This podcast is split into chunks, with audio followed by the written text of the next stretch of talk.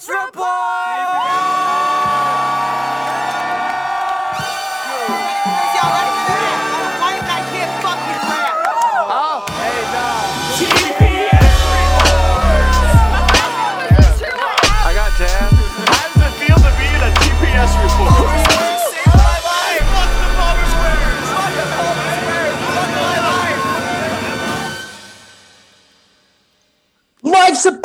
Then you die. That's why we get high, cause you never know when you're gonna go. Oh, life's a bitch and then you die. That's why we puff lie, cause you never know when you're gonna go. Oh, life's a bitch and then you die. That's why we get high, cause you never know when you're gonna go. Oh, life's a bitch and then you die. That's why we puff lie, cause you never know when you're gonna go. Oh, oh.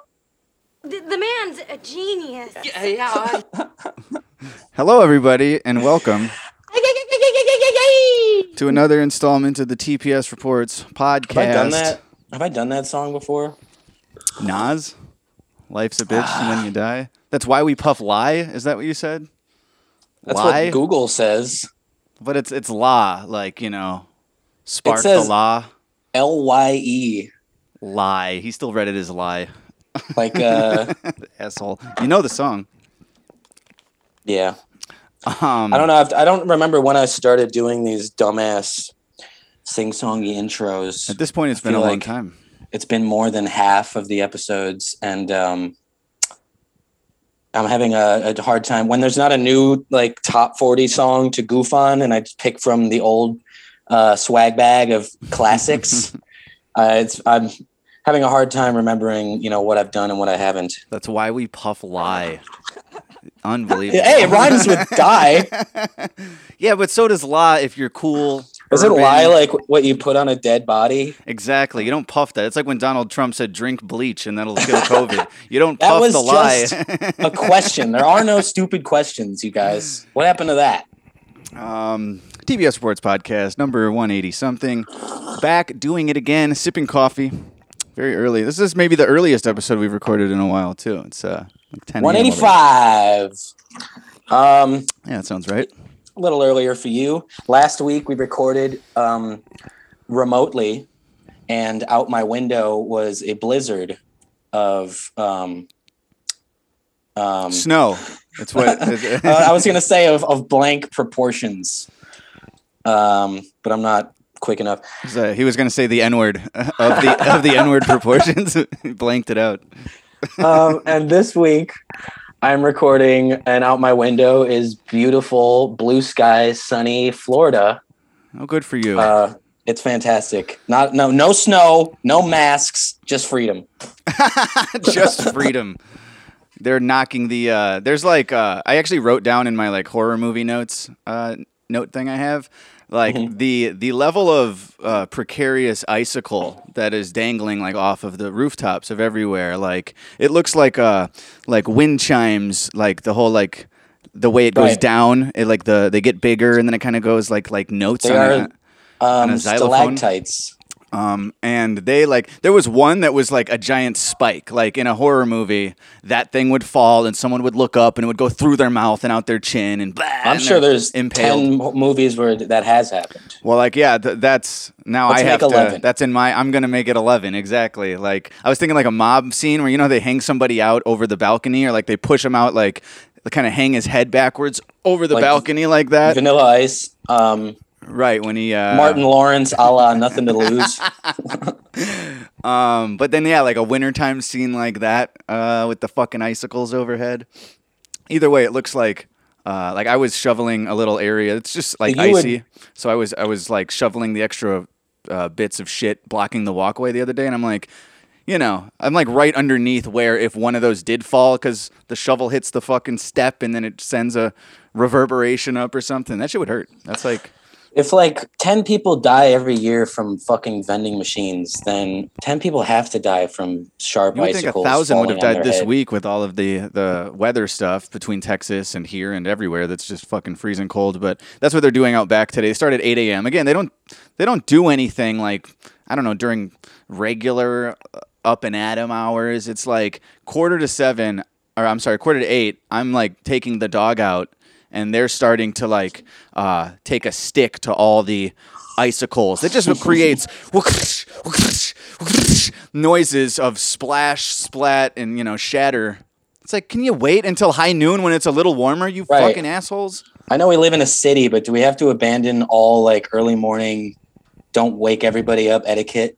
Exactly. Like I, I, safety first, but also you didn't do this shit for the last two weeks. Why does this morning have to be? You know, why can't you wait four more hours? I was recently Content. watching. Uh, I've been watching old uh, the show Louis because ever since Louis C.K. was exiled, you can't find that show anywhere. And it's weird to me. I've I've mentioned and for good before. Reason, because if you watch that, then you're going to abuse women. Exactly. I've jerked off in front of ten women already. Um, it, it's just I don't understand. I've said it before. How when a guy gets quote unquote canceled, they take some of his material off of streaming service. It's like the material is still on streaming services. You just have to pay them extra to watch it. You Yeah. know. Um, I think you could just as easily shape an argument as to like why that's not good. You know, uh, it would be better if you gave the guys uh, content away for free. You know, now you're going to profit off the jerking off monster guy. Anyway, um, it just reminded me of that scene where Louis is sleeping and the garbage guys outside are, are uh, being really noisy. They're like smashing the cans against the side of the truck and Yeah, yeah. everything. And it all leads up to like they kick his window in and they're like dumping garbage on him on his bed Right. and like jumping on his bed. That's like a great cinematic reveal or like interpretation of the obnoxiousness of how it sounds how it from the feels. street. Yeah, it sounds like it's in your room. It's so loud. So like that scene is the that. garbage men coming in the room and smashing the lids together like crash cymbals and shit. it, like it that is how it feels. exemplifies what it's like living in the city. Yeah. Early morning morning noise constantly, and it sounds like it's in your own bedroom. Um, that could, you know, talking about uh, cinematic integrity, a scene like that, something I wanted to bring up. Did you see? Well, he already said it, but um, Scorsese doubling down this week. Scorsese takes aim at streaming's lack of curation and more. Cinema is being devalued by content. Um, was the headline? I guess uh, Martin Scorsese made a um, an article about Federico Fellini, but is ultimately like using Fellini as a baseline for when cinema was like form and art, and now it, Right. all video media is pretty much just looked at as content, which makes just us consumers, you know, which is Totally. how it is. But they're used to offset that with the like. Uh, the art of cinema, right? And he's saying it's all being lost. He, he gets in trouble the last couple of years in Oscar season because he says something about like how superhero movies are, are Right. bullshit. They're not movies. Is he lying? I was saying the other day, like uh, we were remarking on Black Panther being nominated for Best Picture. I don't remember how it even came up. It's just Yeah. obnoxious. Um, Um, so I read this article. but yeah, like uh, these streaming services, I don't see them being that much different from like social media platforms. And we've talked before about the infinite scroll. Like the purpose of the infinite scroll and why these social media platforms all adopted it is because they want you to keep their their main goal is to keep you there as long as possible. And streaming services have become the same way with content, this like endless stream of content that yeah, the like integrity of artistic film is, is being jeopardized because it's not really taken into account anymore. and didn't I just If- say a couple weeks ago with the whole Maltese Falcon argument, and which is true, it's like I'm more inclined to watch some modern dog shit that's recommended to me than like really find, be interested enough to dive into and watch fully without being distracted by smart technology. An old movie, like a 90 or 80 year old or anything, basically Totally. beyond the 60s. Um, I watch it, a it is lot of getting these- harder for me to like engage in those, and I wonder why. I think it's half because I'm half interested, and the other half because they're steering my interest away from them. It's all about the now. Right. Um, I watch a lot of those old movies with my grandpa, and I will fucking, you know, 25 minutes into a 60 year old movie be reaching for my phone. And usually what stops me is like his judgment. He'll always be like, he'll see me touch my phone and be like, you know, what are you doing with your machine? Yeah. He always calls it my machine. Um, so so it's it helps uh, in those instances to like avoid it, just to avoid the old man's judgment.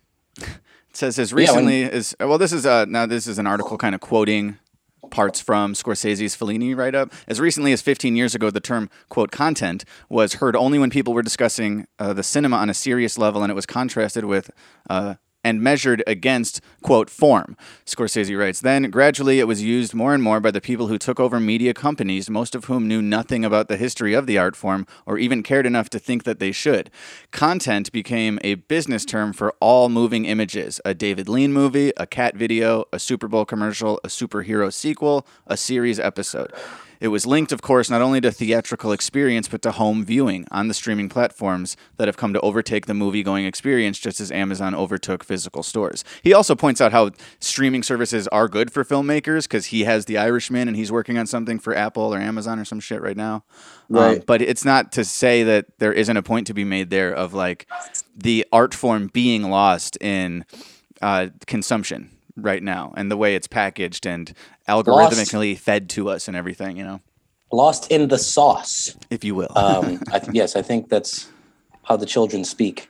Uh-huh. The packaging of all moving images as equitable content, quote, has created a situation in which everything is presented to the viewer on a level playing field, which sounds democratic but isn't. It, uh, if further viewing is, quote, suggested by algorithms based on what you've already seen, and the suggestions are based only on subject matter or genre, then what does that do to the art of cinema? Scorsese adds curating isn't undemocratic or elitist, a term that is now used so often that it's become meaningless. Uh, it's an act of generosity. You're sharing what you love and what has inspired you. Um, algorithms, by definition, are based on calculations that treat the viewer as a consumer and nothing else. Uh, and he says much, much more about it, but uh, and like I said, he says this stuff about superhero movies and catches heat from all the nerds every couple years or whatever. And this is just kind of him pushing that forward. And let's be honest, you know, it's Scorsese's not going to be around forever, and he's kind of saying like you can't trust the industry to keep the art of cinema alive, and and he's going to be you know dead sooner than later. He's an old aging man, and it's like Right. if he's the last person who gives a fuck.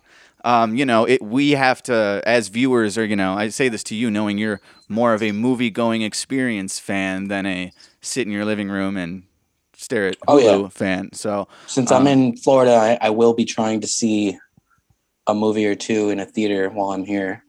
Yeah. the problem though is like Hey, Music Box is opening this week or next week. or most something. of most of the films you can see in a theater right now are already streaming on platforms, and I have to weigh: is this going to be worth me paying money to go see, and like traveling and paying for parking, etc. And sadly, a Uh, lot of the stuff that you would rather pay for is that superhero content shit, where it's like, well, I want to go see the the big screen like effects and the new Absolutely. technologies. So it's Just like, because and then I- if you choose that, and then you choose to stay home and watch a Scorsese movie because it's not so big screen worthy, then is he losing money? Are the filmmakers who are putting more into it losing Yeah, money? know. And th- then is Marvel just capitalizing furthermore on the way we all approach going to movies? Like, well, I only go to see superhero shit in movie theaters now.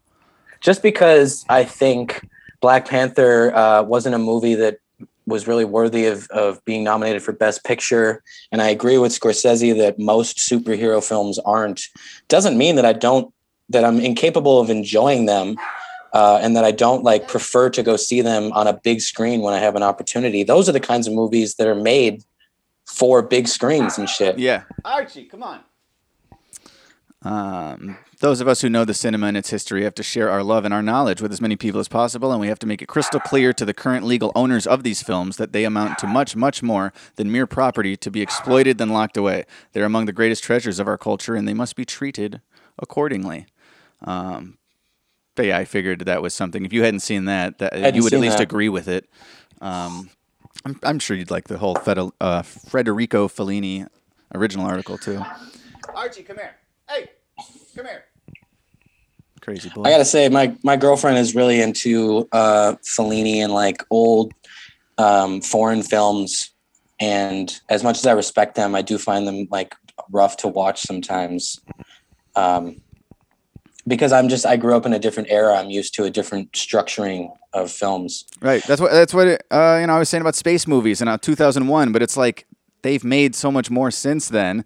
It's gotten harder for me. Pro- like if I were, if I saw 2001 in theaters when it came out, of course it would have like blown my mind like something I saw it now. three years ago and it kind of blew my mind. It's definitely you can tell what's fake and, and things are dated. It's but still very impressive. I'm just saying, look at all we Very can do now in what, like 50 years? It's, it's imagine what years? Kubrick could have accomplished with modern day tools.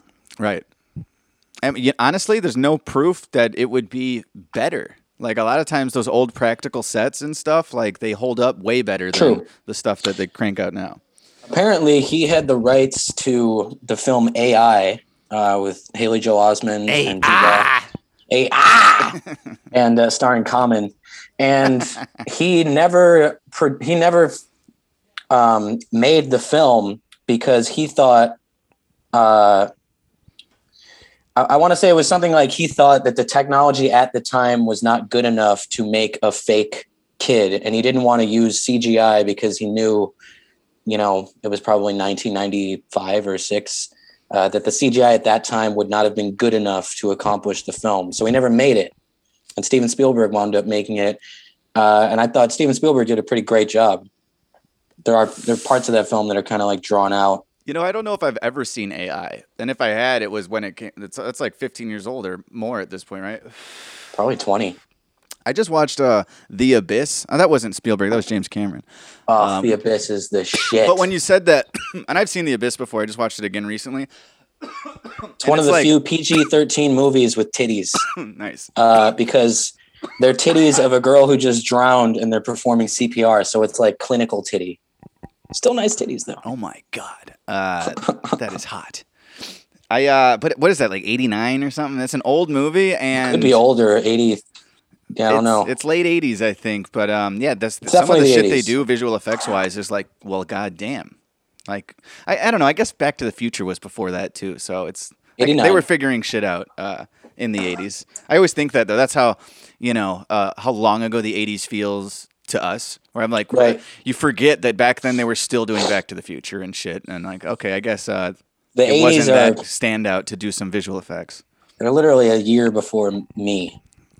And I don't I like to think of myself as not that old. Well, that mentality will leave soon. um, I'm I'm closer to 40 than I am 25 anymore. You know, it's sad. Um, another thing, sad. Not even sad. This is maddening. This is this is honestly all I had prepared to like talk about um, this week. Even though I found some other stories I'd like to bring up, but I went to McDonald's the other day. I went. I ran some errands. Right. I'm moving this week. Um, I've got a big, exciting week ahead of me, and I have like a whole to do list. And one of them was like, uh, yeah, running a couple errands. I had to. I had to go pick up a roll of quarters to do some fucking last laundry here. Uh, I wanted to go cancel my gym membership because I'm moving to a new neighborhood and blah blah blah. And you you can't do it over the phone. You got to sign a form. So I just went in and did it. And I'm driving around all early. Gym memberships are like impossible to cancel. I thought you could just call or go online, and they're like, "No, you have to drive your car over." I'm like, "God, They make it as hard you." as possible. It wasn't. That, and once I got there, it was just like, "Well, sign the paper." I was like, I, I've "You couldn't do this over the phone." um, so then on my way back, it's still early. It's like eight thirty, and I'm never cruising around running errands that early. So I text my girlfriend who has work that morning, and I go, "You want McD's? Right? McDonald's breakfast? Not a thing we usually do, but when you think of it, it's like, yeah, fuck yeah, I'll get a McMuff." Uh, so I go get McDonald's breakfast, and she goes, "Yeah, get me a, a McGriddle." So I go to McDonald's, and it's been a little while, I guess, but not that long. Uh, first of all, McDonald's breakfast, uh, even back in the, I guess we're, we are back in the days where you can only get it in the morning. They only had that for like two years, and then the pandemic COVID, came, and now it's yep. COVID fucked up the all day breakfast. And I kind of agreed. Bill Burr had a bit years ago about how they never should have made it all day, and that's letting the fucking, you know, the whiny, letting everybody win. Like, no, you should have limits. You should fucking It's- make them have to get the, up early to get their egg. And I kind of It's part agree with that. Adds to the entitlement of a, a whole generation who gets everything that they complain for. Yep. so, anyways, uh, beside the point, I go to get, um, uh, you know, two meals, one for me, one for her, and I do, and um, I thought it was expensive. Like th- I just said, right? I, I got a number two, hash brown and a drink, uh, OJ, and she got a, a McGriddle fucking meal with an OJ. How much do you think that would be?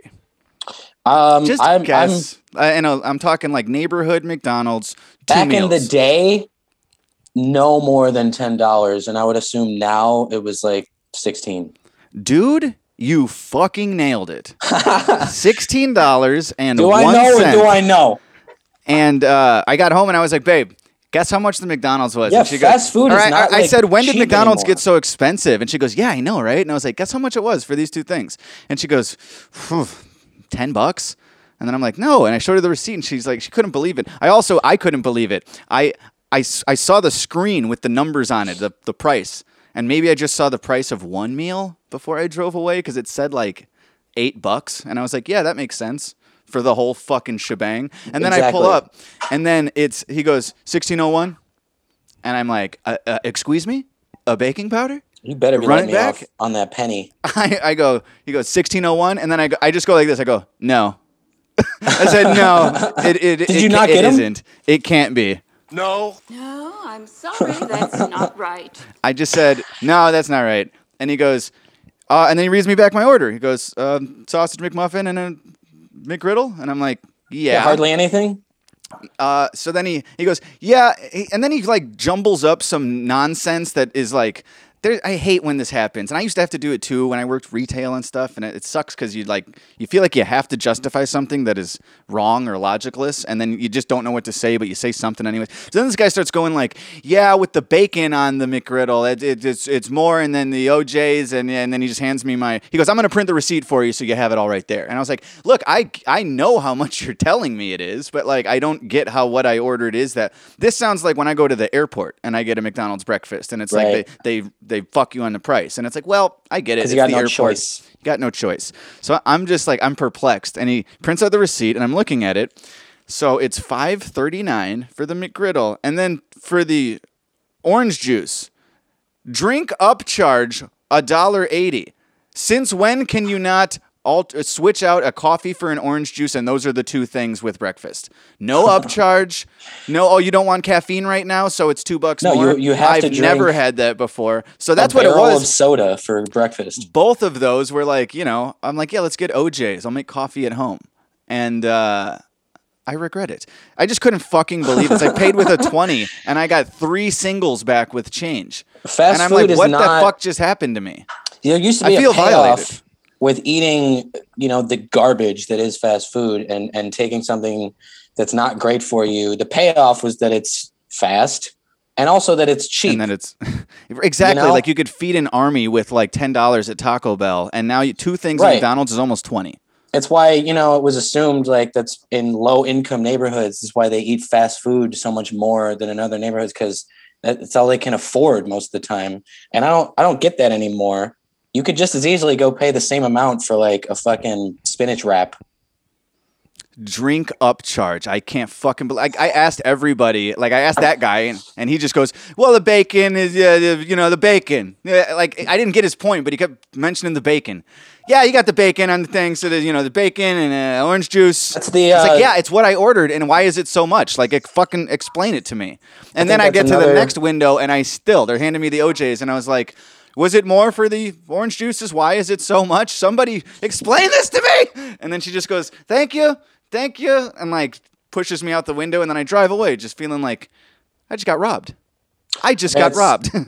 it's inflation i think it's also another byproduct of um, you know when we talk about that they want to raise the minimum wage to $15 that it's just going to result in mcdonald's hiring less employees and putting out more of those um, those like digital kiosk ordering things right.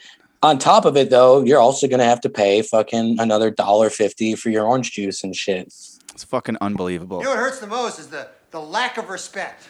It, I just could. I was perplexed. I was like, "Am I at the fucking airport right now?" Like, never heard of that I was expecting the bill to be like nine dollars, and then he said like almost double that, and I go, "No." Show me that fucking receipt right now. I couldn't believe it.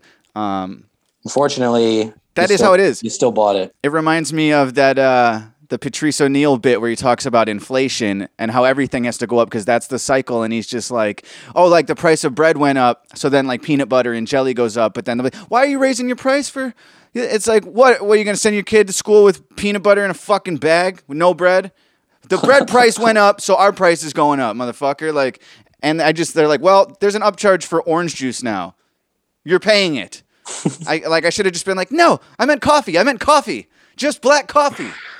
Unfucking believable. but yeah, they just that's how it is. It's just well, this is how we do it now. I still can't get it out of my head that that guy was like a trainee or something. He like th- this is this is wrong. That's M- McDonald's don't upcharge for an orange juice, right? Like generally would- speaking, I just had that happen to me and it was a, a fluke. I would much uh, rather have an employee just tell me that is what it is than try and justify. Hey, you see, you got the bacon over here. Over there, you got your orange juice. I'm like, what are you Like, you're talking about, dude? It's breakfast. Nine Give it to dollars an hour. You know, you don't know the reason. I don't need you to make Ooh, one up. you're gonna love this one. I went to so the other morning, so I went to the bank right to get a roll of quarters. I said, and then I get it's early. It's eight thirty, and it's it was a Saturday, so I was like, they always close early on Saturdays. I better get. But they now they open late. They didn't open till like ten or eleven. I saw. On the, I'm like, what the fuck? I, I don't know when anything is open anymore. So then I go to the store because I wanted this vegan cream cheese. I like. They're out of that, and my whole life is just this first world problem after first world problem of like, god damn it, I gotta get regular shit. So I'm standing in the line with my Philadelphia cream cheese, and the guy in front of me has his own reusable bag. This whole conversation again from last year. He's got his, his reusable bag at the Jewel, and the lady goes, "Do you need any bags?" And then he goes, "Well, I brought one, but I just saw your sign here. It says right there, like you cannot bring your reusable bag in the store." And that I've been playing by that rule too. It's just like put it in the cart, and I'll cart it to my car, and then I'll throw it in the bag there. I don't fucking care. So this guy. He's me a few months ago. He doesn't know the rule. No one knows when shit is open, what you can bring in or leave with anymore. But he goes, Oh, I saw the sign. Uh, so I'm sorry, I, I can't use this. And she goes, No, you can't bring the bag in. Uh, you or you, you just can't pack it in the store is the thing. That's what she said. You can't pack your own bag in the store, so you got to put it in the cart and pack it outside. And then this guy goes like this. He goes, "That makes sense." And No, under, un- under my mask, I go, "No, no, it doesn't." and like, so, but here's the best part. He goes, "That makes sense." And then she starts saying more of this like retail customer service. I have to say something, but there's nothing to be said because nobody knows why, really. She just goes, Because everyone's so afraid to fucking just admit that none of this makes any sense. Right. There is no logic Defy to it. logic. And and what's gonna happen if I break the rule and let the guy fucking put his groceries in the bag right here and walk away? So she goes, You can bring the bag in, but you can't pack it in the store. You have to bring it out and pack your groceries outside. And then he goes, Makes sense. And then she goes, Yeah, see, we used to not let the bags in the store either, but things have lightened up recently, so we've adjusted the rule. And under my mask again, I go up. like, Nothing about this makes any sense. Like, uh, what what about the bag? What You about know, the bag and COVID are connected at I all? could I could take my shirt off and Yeah. I could use it as a bag. sure. So you already let me in the store with one bag. you Everything's should have a bag. to you should have If to I change out up- of your clothes, be hosed down with ice cold water, and then put on a hazmat. Enter the store, strip down, a- go out, pack your fucking own bag in your own trunk, de-hazmat, another spray down, and then you have to actually you should buy new clothes while you're there because those other ones got to be burned. You They're can pull big of a your wallet out of a purse, which is a bag, and pay for the can of soup, but you can't put the can of soup into your purse because it's a bag. Un- so, but as this and as she's explaining the non-explanation about like yeah, so things have lightened. li- things have lightened up. What? Um, less people died this week, so now the bag is allowed halfway in the store. Like, what are you talking about? And then as she's going like yeah, so it's like this now. The guy's still packing his bag, like defying the rule she just told him about not packing it. that he said that makes sense. That makes sense that I don't pack it here. Maybe and he was he's, being and he's shitty, packing it in her face. Yeah, like, and I was like, either he's a moron who's just like not even really part of this conversation and doesn't know what he's saying or hearing, or yeah, he's giving her a fuck you of like, I hear you, and I'm saying things agreeable, like that makes sense, but I'm packing my bag and taking my groceries home right now. Like, what what are we talking about here? Uh, you know, Hope it's defy logic. I hope it's the latter. Um, what else? I got a couple of stories here. What did I have anything other, worth talking? Did you about? uh Oh, the you- Patrice you watch- documentary. oh I I, I got like two thirds uh through it. You you told me last night that you watched it, so I threw it on this morning. I rambled beyond it. I was doing my I was that was my segue with the Patrice peanut butter and jelly bit, and then I fucking overshot my landing. Um, but yeah, I did watch that. Anything, you know, he's just the best. And Speaking of landing, did you watch the Mars rover? uh, no, I didn't. But I actually just mentioned this with. Uh, I, I was talking to Dro. I had a Zoom call, caught up with the old production pal. Maybe we're working on some new things in the future. Ooh, We had to touch base, but uh, perhaps yeah. a sequel. Speaking of touching base, touching down, landing, we mentioned that, and I was like, when it's so weird that stuff like that happens, but it's not at all the stuff we care to pay attention to. We'd rather see who who who tweeted a thing about the Holocaust and lost their job, you know. People but we're on Mars rather- right now. We're on Mars. People would rather take a big shit all over Ted Cruz because he went to Cancun Uh, I mean, fuck Ted Cruz. Yeah, but totally. Um, but you got to assume that ninety percent of the people taking a big shit on the guy don't even live in Texas. Uh, we're we're fed news that outrages us because that's what keeps you engaged. And nobody and hearing that we landed a fucking rover. Yeah, you know what's Mars literally outrageous? keep Literally engaged. outrageous. A helicopter that we built flying around fucking Mars right now. Like, Yes. it's outrageous. it's it's It but sent a don't care. picture back. So yeah, they um you know there's a rover on Mars, and this time it has like a drone helicopter that is collecting pictures in search of life on Mars and shit. And first of all, fascinating, so interesting. Like I don't get it, I don't get stuff, but I'm I I'm interested um, in that. But you don't. It was like hard to even hear that news. It was like it's, it doesn't. I'm trend. retarded. Uh, I saw that it was happening, and I was like, for once in my life, I'm gonna fucking watch one of these things. Yeah. because I always find out about these SpaceX launches or NASA landings after the fact, and I I follow NASA on IG, so I saw that it was gonna happen, and I I was driving uh, down. I drove down to Florida with my family. Uh, my mom and stepdad are uh, staying, you know, in southern Florida, so they dropped me on the way. And I'm driving through like Tennessee mountains and shit, and I get the phone propped up on the cup holder. Uh, I'm retarded and was like, I was picturing that I'm going to watch like a live feed from the rover and and like see Mars as it lands. You know, we can hardly get these fucking Zoom streams working properly half the time, and I'm assuming that we can stream live from, or we can't even do our fucking live YouTube streams in 1080p. You know, Right.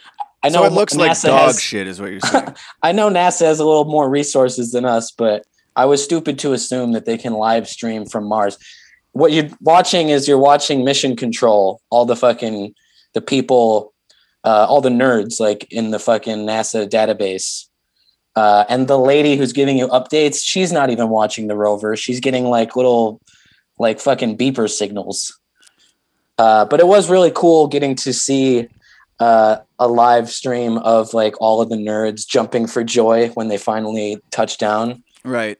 It was awesome. So that's not cinematic bullshit. That's what happens in those movies. They're like, yeah, in the whole control room, high fives. so they're like uh you know it's it's uh this many kilometers above the surface and we just gotten signal that the parachute has successfully been deployed and then you hear some dork in the background go yes and i assume that's the guy who is in charge of the parachute deployment you know? It's fascinating. And it's yeah it's it's a shame that more people would rather uh partake in like divisive politics Or even really, if they like, were have nothing to do with their lives. Even if they were being fed that news about the drone on Mars and everything, like, is it really that interesting? People younger than us? Even like, uh, like at all? If if it were trending and I'd be like, yeah, but where's the news about you know Meek Mill or whatever the fuck he did? like, I know, I guess- this. us landing a drone on Mars doesn't do a whole lot more. Doesn't affect my life much more than Ted Cruz going. No, but it was an interesting discussion, and I think it started when Dro and I were talking about phones and how, like, you know, technology. But we're all so dependent, and it fucks our heads up, and it's gonna fuck our futures up potentially. If like then we, you know, about evolution and how we all get so advanced, and then to the point where we just like start all over, whether we want to or need to, like, just revert and. Uh, you know, like putting your phone down is even that. Like, all right, I miss the days where I didn't have all this news in my face and chaos, and I wish I just had nothing there. But then I said too, um, I don't. I guess that's what started the space convo or something. But it's like we're on Mars and we think we're so advanced, and we are. Like we built. Somebody built a fucking thing that flew through space and Yeah, is there now. Yeah, I did it. But I like. helped. Uh, and to us, that's as that's as advanced as we've ever been. But also, we've seen the CIA leaked uh, UFO footage where like some dude in his airplane Yeah. locks in on some hyperspeed image that twists and flies away. I think it's more advanced than our drone helicopter, if I had to guess. I watched a documentary last week called "The Phenomenon" from last year, which is all about that. Uh, wasn't as good as I wanted it to be. I bet it wasn't. I was, I was saying going into it that like I'm probably going to have seen most of the stuff they show. It's still like cool but I'm saying footage and info. I guess I don't even know the point I'm trying to make, but like if there is life out there, right? It's more advanced than we are just based Oh. on the shit it sent us allegedly and what we're sending them. And if there are deniers out there, like basically that just have zero I don't know if they're like Christians, faith-based people, they have zero philosophy as far as yeah, aliens, life beyond the Milky Way, any of that it's like isn't the proof that life exists beyond Earth like th- we're flying a helicopter on Mars right now, and to a Martian, that's a fucking spaceship. Like we're Right. doing it now. We're proving that like things can reach other areas, like beyond anywhere you could go with your own two feet. You know. So even if you don't believe it, like you have to fucking believe it. it it's Yeah. happened. It happened our Um, way to their direction, but The thing to is say that it the couldn't go the other places way? The places we can get to are places that we know are like not inhabited and like life can't live on them. And I think we know that the the closest place where we think there could be life is way too far for someone to travel to here uh, you know, in our lifetimes. Yeah. Um, one of my favorite parts of the NASA Mars landing was that when they posted pictures on Instagram that the rover sent back. You know how like when Ted Cruz goes to Cancun and he posts a selfie, he can put like the location at the top, Yeah. like posted by Ted Cruz from Cancun. It's like they put Mars as the location. That's like the only post ever made where you Yeah. can put Mars as the location. I love that. Um, so the Patrice documentary was great. Uh, I'm I'm uh, like two thirds through, loving every that's minute of it. actually. Did you get? So did it talk to his stepdaughter yet? no. Okay, well then, see, this is fucked up because I had the whole first hour of emotions watching it into the last thirty minutes, which obviously is going to get into his death, family. Oh, you know, basically, Right. I'm saying I cried. The I bummer. cried, you know. And I I, was going to ask if you cried too, but now I'll you're not gonna because you're going to start it like it's the beginning at that part, and you don't have the whole buildup of of watching the movie. I'll go back to the beginning and look at the young childhood photos. That was some. I guess what I'm saying part. is, in advance, fuck you for not crying. but uh, Patrice O'Neill, uh, I would say, I've always said my second favorite comedian, George Carlin, has kind of always held the one spot for me. Um, and like Louis C.K. is probably third.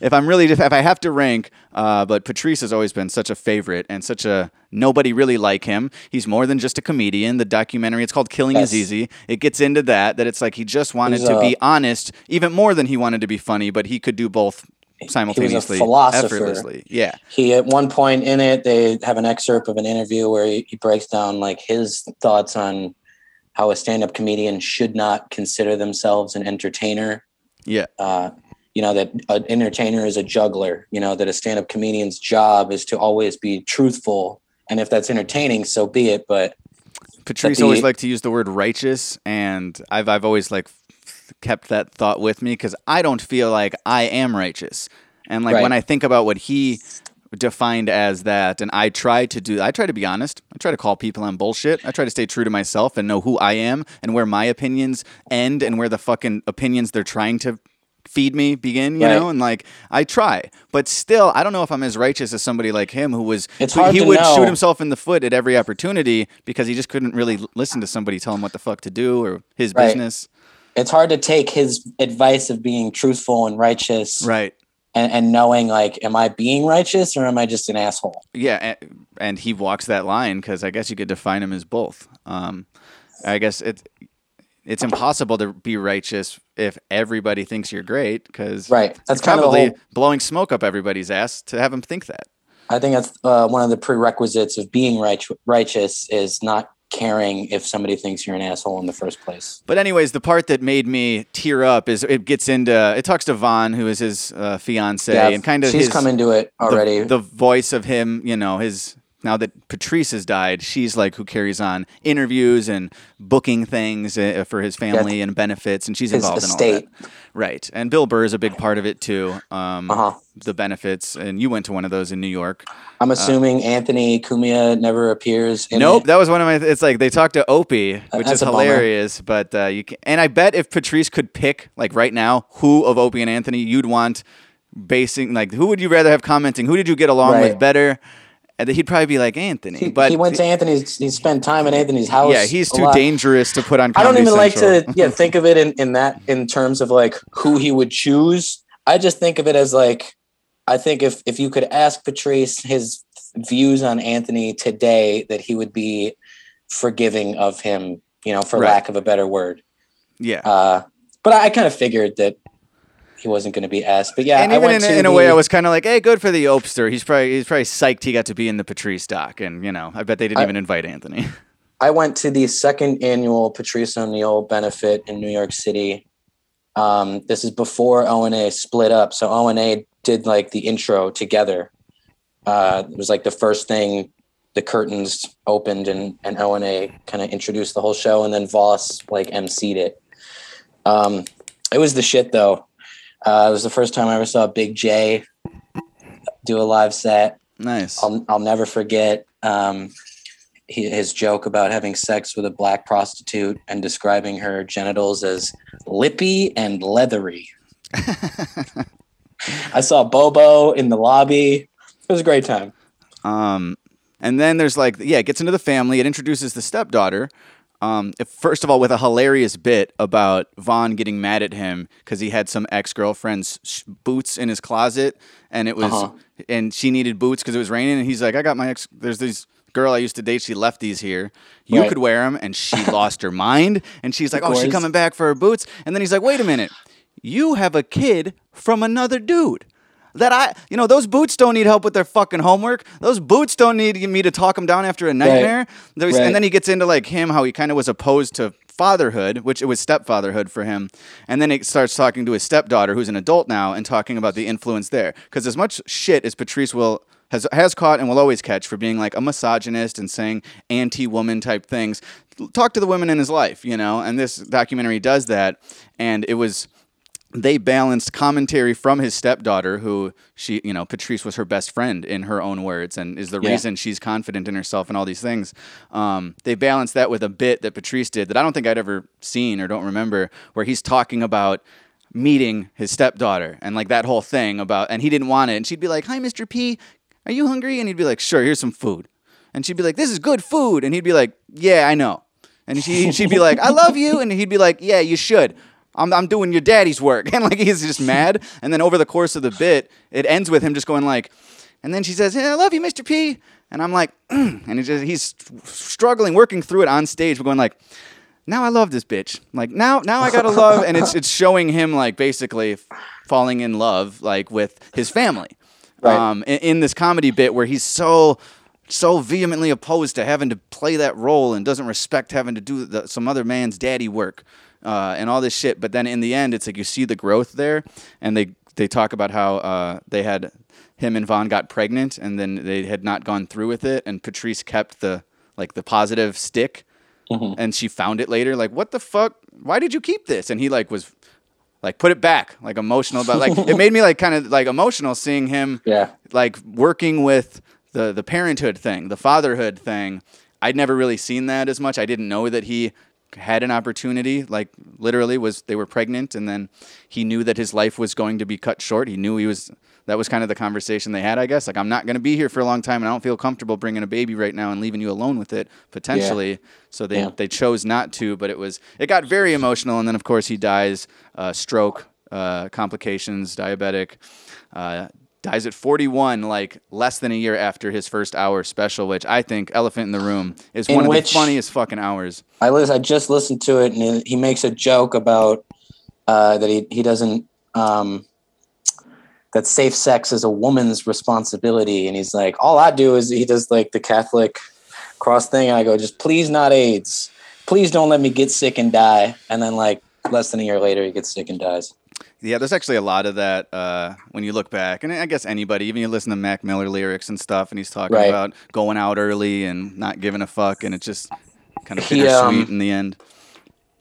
Um, I remember them saying, uh, and and to me that was like the most devastating element of uh, his death was they said that he didn't die right away. He had a stroke and that he was like um, paralyzed and he was in the hospital, uh, you know, on life support. And that you know, I don't remember who, which one of the comedians said it, but that they went to visit him and that he like couldn't speak.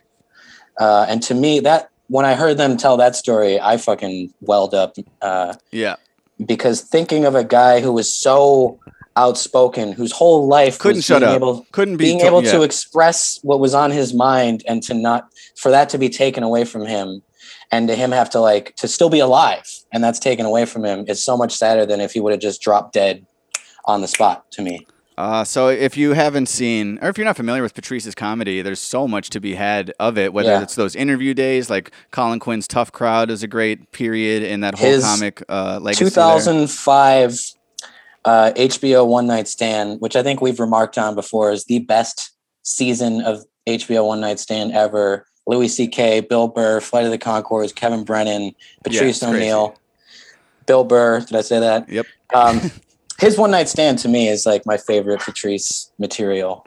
Yeah, A lot of like George Bush era. You know, what the fuck is a tsunami? Was a big, you know, he does. his, that's uh, where he does the bit. Uh, that you just classified yourselves as a series of holes. right. Nobody Uh, said learn Xbox, learn how to play pool. Bring in another bitch that's got a pussy. uh, it's the best bit. Uh, but there was one part too that made me laugh because they're talking about like uh, him being from Boston, the racism of Boston specifically. He gets into that and his. You saw that part at the beginning, and then Mm-hmm. Which dude, I laughed so hard. Uh, De- Denis Leary brings him out for that like comic aid relief thing or something. Right. like- and then he walks out and he do it. He goes.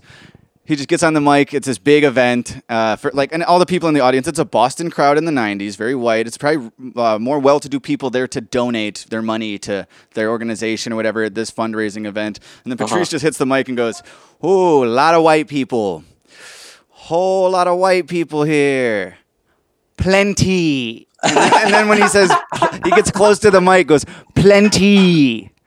I'm like, that's just, I don't know why. It's fucking hilarious says, to "You me. know, it's like plenty of about- white people here. The good part about there being so many white people here is I can see my mom. And he points to his mom. right. And then they cut to her talking about it and her saying, I was the only one there. And it's Boston. Yeah. And Boston was Boston.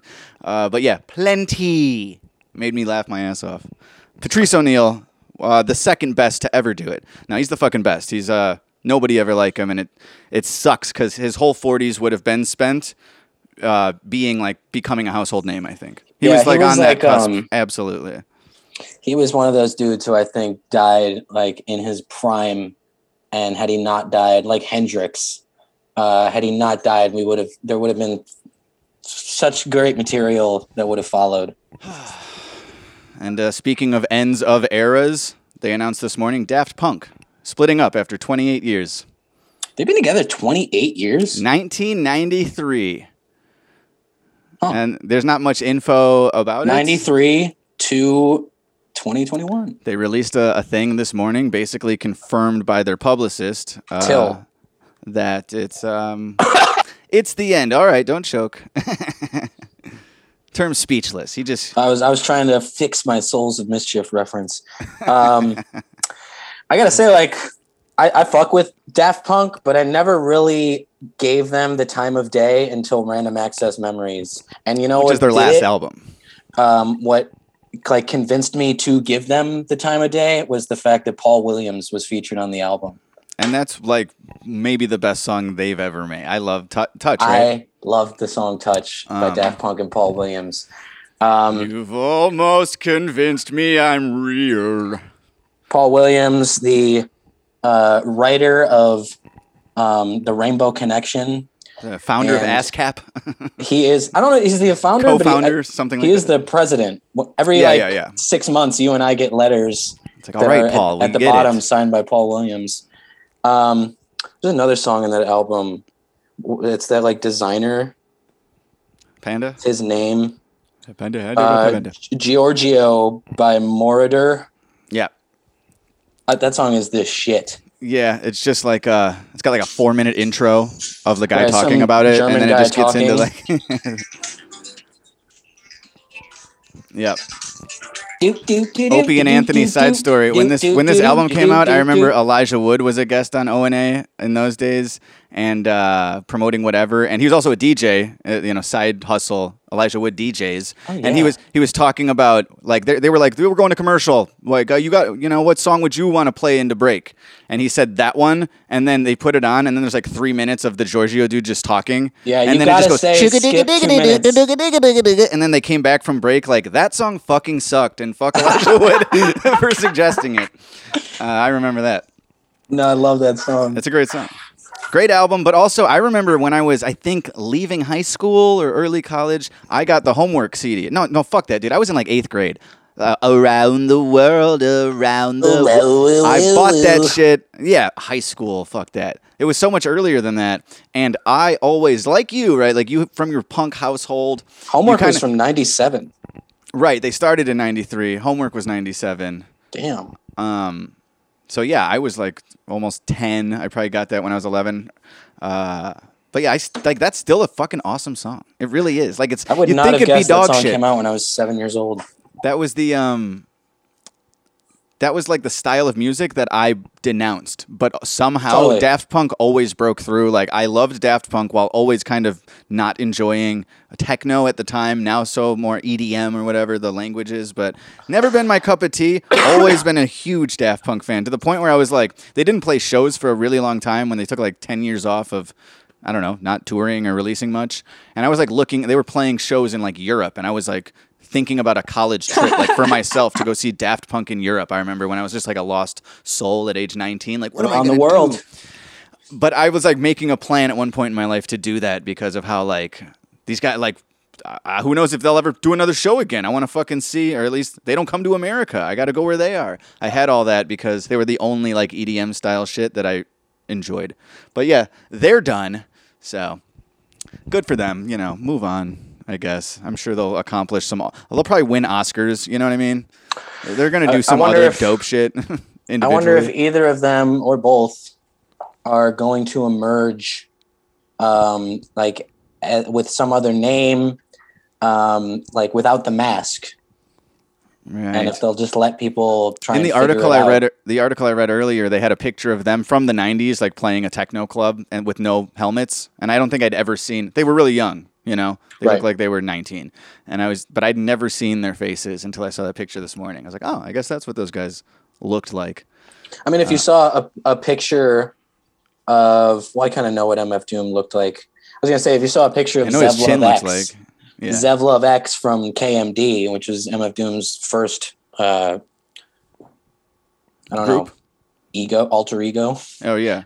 uh, if you you know that wouldn't necessarily mean that you could identify uh, you know the late doom without his mask on Um, so yeah, I just saw that. I saw earlier in the week. Um, what is this other story here? Leaked, leaked Meek Mill track with verse about Kobe Bryant's death stirs criticism. I think it's still too soon. Um, whether you're Ari Shaffir or Meek Mill a year later. Is he like shitting on kobe Meek Mill is facing criticism about a track that leaked online with a line referencing the helicopter crash that killed NBA star Kobe Bryant. The song titled, the song is titled Come on, "Don't it's Worry." year The song is titled "Don't Worry." R.I.P. Kobe. Uh, is a collaboration with Mill and Lil Baby. Mill raps the verse, "Yeah, if I ever lack, I'm going out with my chopper. It'd be another Kobe." First of all, what do you rhyme? What's the rhyme? Yeah, i don't know they, they only that line put in and of itself sucks with, with or without the reference. I And what do you rhyme with Chopper or Kobe? he's rhyming it with kobe i'm assuming they only put in the second it's like when they fucking put a joke in text form Yeah, I gotta find the fucking song. uh um what's his face Uh, uh, Tracy Morgan said that he would stab his son if he was gay. It's like that's not what he said. So then, Uh, when uh, you put half of a line in, in text form, it kind of removes the we do need to set a standard for when, like, because that's not even a bad line. But now, of course, the reaction is like, "All right, cancel Meek." you know, but like, what, what, when is like, when is, when can you stop saying too soon? You know, or like, yeah, and since when did like every like rap is supposed to be, uh, for lack of a better word, like a controversial art form? There's that quote that like, uh, it's not art if it. Do- I think I'm paraphrasing, but it's not art if it doesn't make anyone uncomfortable. Um, when did we become so fucking soft and like no one can walk this line? Uh, you know these these like uh, controversial like punchlines are, are really. Yeah, I guess I'm that's trying a to part of rap music. if if that were your you know if I were the one to rap about pulling out a gun more so then yeah I guess going out with my chopper and making a Kobe reference like I would feel like I could justify it like no it's a like, he's it's wordplay, double entendre, Chopper, Machine Gun, and Chopper, the helicopter. Uh, It's not. I mean, I get it. I, you don't have to. but uh, like, I would assume that somebody who's fucking upset by it doesn't. Somebody um, says, "I don't know when I'll be ready to hear a song that references Kobe, but I know it ain't now, and I know that line So Meek don't Mills listen to the dropped song. ain't it." So don't listen to the song. I mean, he he didn't know. When did when did we like hit a point where we had to be told that? So is Meek Mill like cool or gay? Like what i- in the industry? Like is he hated or is he dope? I seriously don't know. I, think I, he's don't one have of an those opinion. guys. I think uh, um, every time I hear about him, it's somebody like like him losing in a battle or like I think him he's one of saying some guys dumb shit on Clubhouse or something. Like is he ever not doing something that makes people it's like upset? fashionable to hate on Meek Mill. Um, and I, you know, I don't really love his work. I think anyone who listens to this is abundantly aware that I don't listen to top forty hip hop very much. You just But I cover think the guy's, yeah, I think the guy's like a, a very capable rapper. I think he's talented. Um, Ah, dude, all right, come on. I know they're being loud out there. hmm Anyways, not much of a story here. How about this one? This is a better story. not really. Alaska woman using outhouse attacked by bear from below. Whoa. Let's get into it. She says, I got out there and Archie, damn. I got out there and sat down in the toilet and immediately something bit my butt right as I sat down. Something bit me. Oh, like can you imagine? I, this reminds this is a different story, but I remember a few be a years ago small bear. there was a story about somebody who ate like raw salmon every day and they developed a tapeworm and then they shit out like a live tapeworm that was like f- feet long. Mm-hmm. And it's like even that, whether it's going out of my butt, something alive, or something alive attacking my butt from the outside. When I was a kid, Hmm. uh, I saw the movie Dreamcatcher, that Stephen King story. Uh, and there's that whole scene Oh, where yeah, there's is that with like, uh, Jason Lee? yeah, there's that worm thing in the toilet and it bites his fingers off. And for like months after I saw that as a kid, I would like every time I the- shit, check under the seat. every time I shit, a small like in the back of my mind there was this small irrational fear that this like worm uh creature was going to come up and eat my asshole. Not Sometimes I feel that way, like with about like a bug. Not that one has ever crawled out of the toilet bowl or Uh-huh. anything, but like I'm like, what if there was like a spider down there? And it, it's just like even thinking about it makes me fucking ill. Uh, totally possible. I know it's gonna happen one history day. of people and It's more likely to happen than not. Somebody has to have been bitten on their ball bag by something that crawled out of the bowl. Uh, so they they're in southeast Alaska. I guess that makes more sense. Her brother heard the screaming and went out to the outhouse, 150 feet away from the yurt. Uh, there, she he found Shannon tending to her wound. They at first thought she'd been bitten by a squirrel or a mink or something small. Well, it sounds like the bite wasn't that terrible if they thought it was a squirrel at first. I think yeah, if the bite wasn't that bad and it fit inside of a fucking it was a playful but It was a pinch. The bear was just like, "Hey, cutie," you know, like like a like a boss to a secretary in the 70s. Remember just like, "Hey, baby." years ago, there was a story of a guy who was arrested. I think it might have been at a festival, and he was like hiding in, like in the toilet of an outhouse, and not just watching women shit, but like getting shit on them by them, getting shit on them on him Off by in whose them. trailer they were whacking. I was uh me and Berta the other day were talking about um like shit fetishes. I brought up recently how like uh What I was that conversation? Like, hey, babe, you into shit fetish? I asked Um, just, not me neither. You know, just having a goofy, fun conversation like uh if diaper play would be a deal breaker. Um like if Melina was into diaper play, how would you take If. that? um, And I, I probably said not be thrilled about it.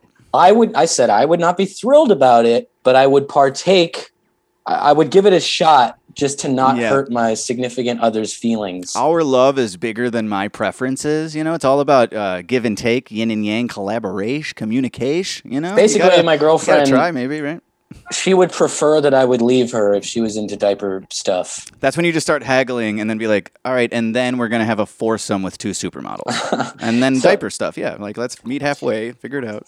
so I was saying though, it got into like, uh, you know, how there are people out there who sh- like are into shit, uh, and and I I think that you know people use the words kink shaming and stuff, but I think that at some point like there's there's like a literal chemical imbalance, like two wires are crossed in your head that Yeah, when you be. when you smell shit and you go like, yeah, and your dick gets hard. yeah, that's it's not. your normal. wiring is off for sure.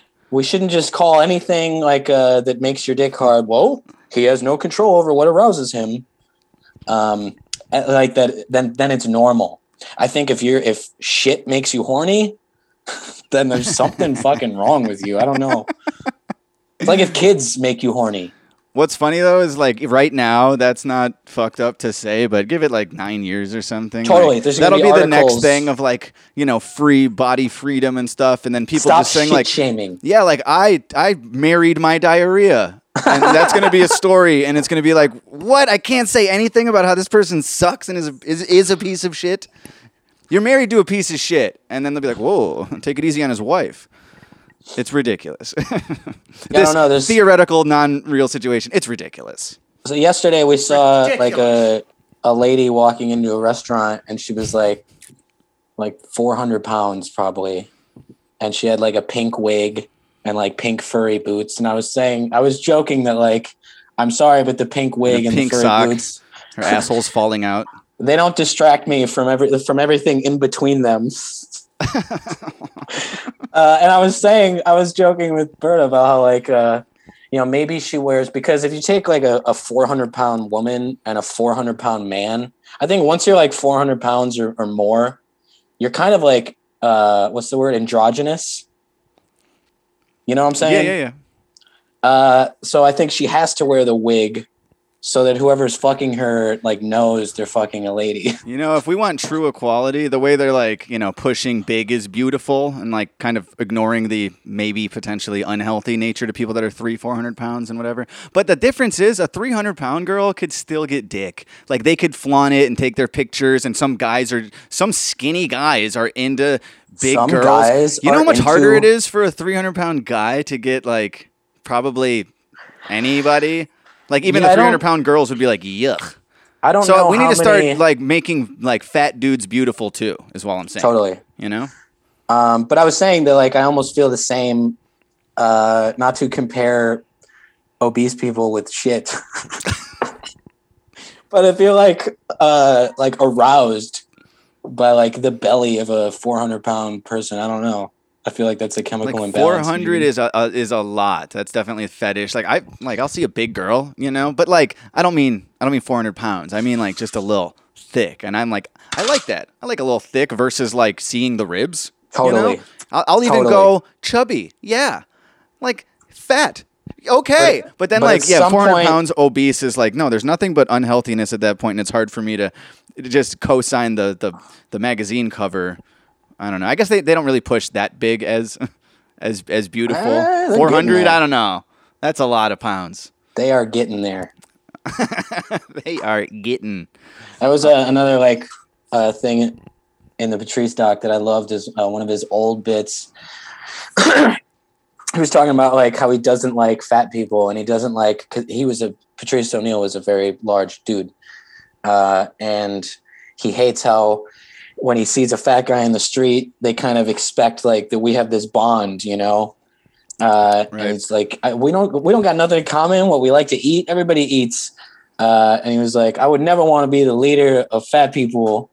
What are we? What are we gonna like go on a march? And then he the, says, the, the million pound march. the million pound march is the best line. And but he follows it up with that I would be Malcolm X XL, yeah. and and that was the line that like uh, was the big punchline tag at the end. But to me, million pound march was such a funnier line. And then it gets into his comic friends talking about how that bit was his closer, his killer, and he just basically said like, "I don't want to do He that." shit. They're like, "Do be- do the double XL bit, Malcolm." he didn't want to be another fat comedian whose whole shtick is to make jokes about being fat, like John Pinette. John Pinette was a funny ass dude, but every joke was John Pinette was obese, and all of his material, for the most part, was about his obesity and making and self-deprecating obesity stuff. So Right. he didn't want to be lumped in with fat comic, you know. Um, But yeah, Million Pound March is, is just hilarious. plenty. uh, let's do not that, not that, but this. Highly recommended.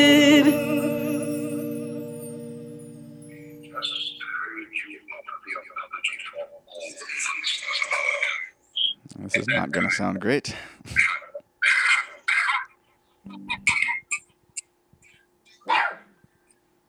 I only hear Archie barking. Is there music? Archie, come on, sing it, baby.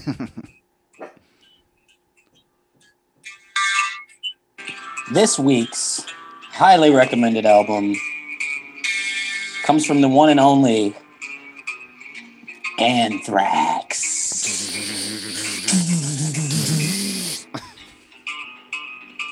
Uh,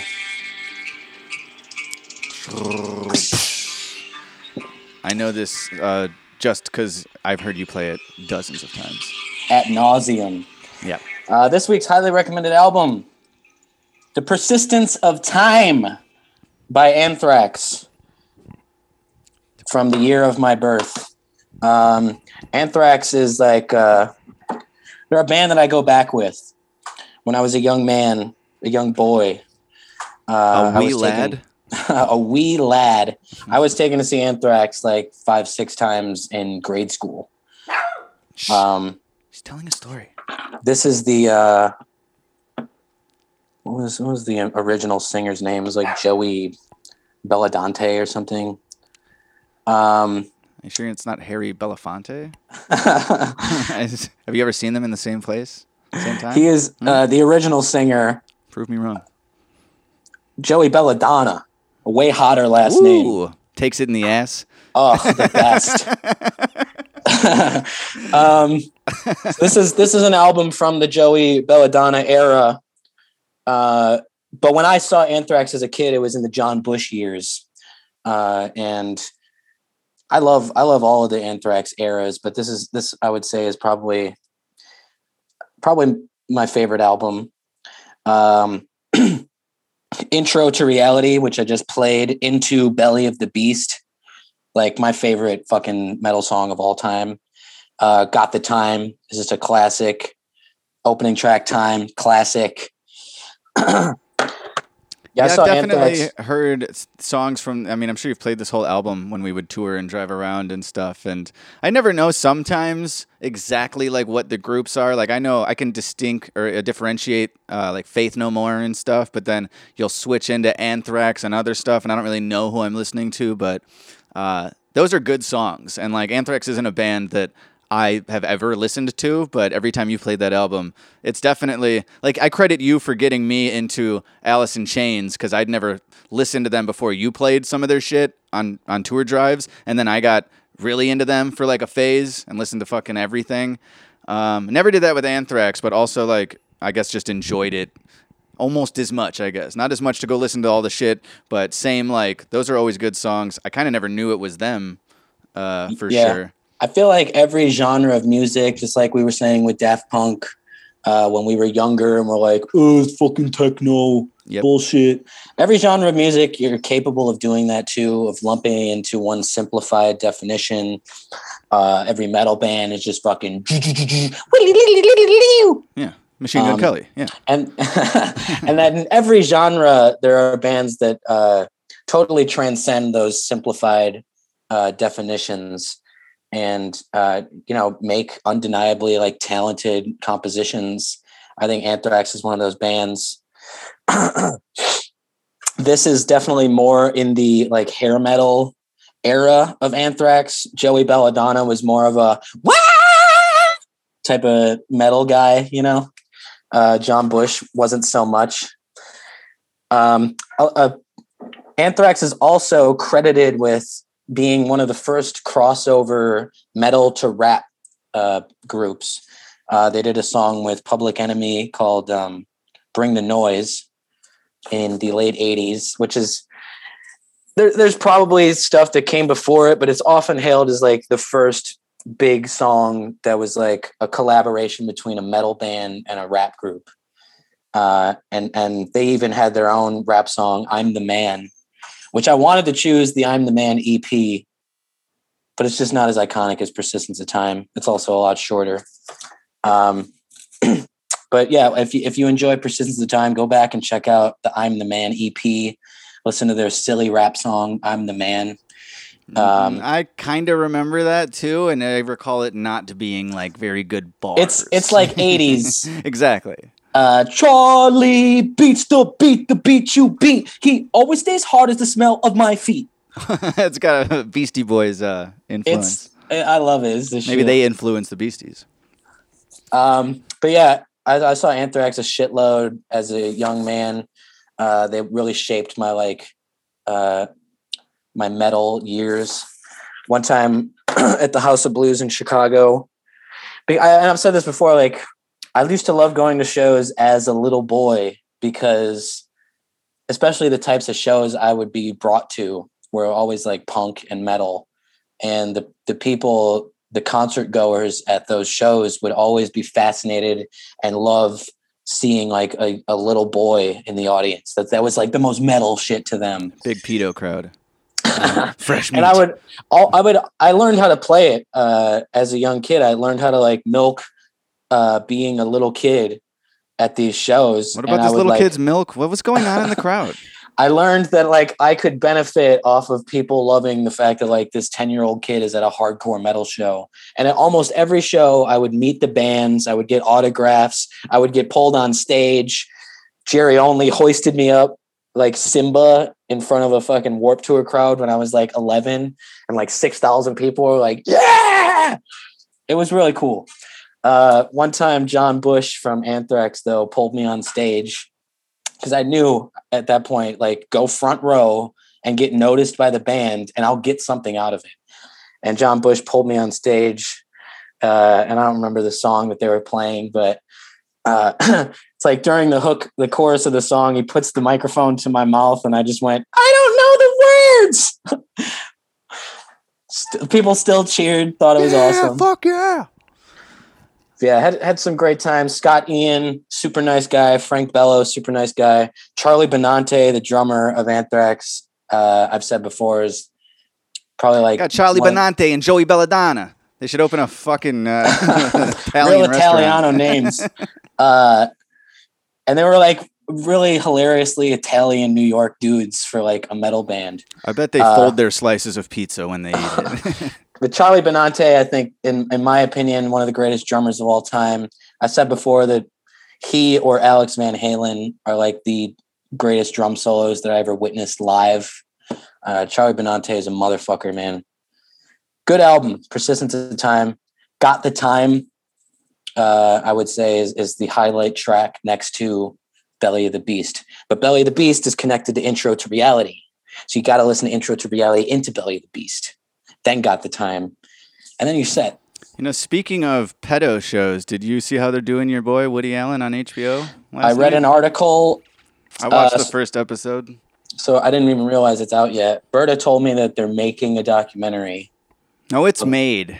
Yes. And so I, I it's like, all right, let me look into this. And I read one article, and it's abundantly clear to me from the one article, like what angle this documentary takes, and that The that truth. Uh, that anyone who who thinks what they think is not going to have their mind changed by this documentary. The guy who wrote the article It's said, like Dave Chappelle says Michael Jackson didn't touch those kids, but he probably did. uh, you know, you yeah, I can know, you support what who you're want to support. I know what you're doing here, and I don't like it. Uh, I mean, I think like all the information about this case is out there. Uh, I did. oh, read it's that gonna, this- it's coming out. Yeah. that this documentary does have like home video and um, and some recordings, excerpts from Woody Allen's memoirs, which if I That's really a lot want, of the narration. Is that's you know him talk. That's probably the most he talked about it that they can use because they couldn't get him. right. Yeah, they couldn't get him for an interview. So I'm sure they could, but they, he won't. You know. Well, yeah, so they couldn't. yeah. Uh, no. he says So no. what they they rely on is excerpts from his uh, memoir, and I'm sure that when you do that, you can take fucking you could cherry pick excerpts that are probably going to make him look shitty, Uh, I would. Well, we still I haven't pre- gotten into like t- talking, like hearing interview commentary from much of the Asian half of the family, but they're talking to like, it, um, it like seems the like they're going to talk to the whole family, but not him. So the, the, I guess you know the straight from the horse's mouth. Uh, everything I know about the case, though, is is that it was reviewed by two different courts. Both courts ruled in favor of Woody. One of the judges even uh, claimed that the video of Dylan Farrow explaining what happened came off like a child who was coached by her mother to say what she said. Mm. Um, and it's you like got to make 30 a counter documentary, dude. You got to do Woody's side. Four hours. Well, that's like why I would I would if I, I'm gonna I will watch this. Yeah, I Um, figured you will or have already seen it. I didn't realize episode one came out this weekend, and then I, I just saw that last night and had But I nothing feel else like- on my watch list. So I feel like when I do, I will want to read, and I want I want to anyway read his 2020 memoir to get a full get full context of the excerpts they pulled from it. You know, it's it wasn't the only thing on my watch list. Last that's where I ended up because I wanted to watch Judas and the Black Messiah, but Melina wasn't like you know pr- like in the mood for a, like a real good movie.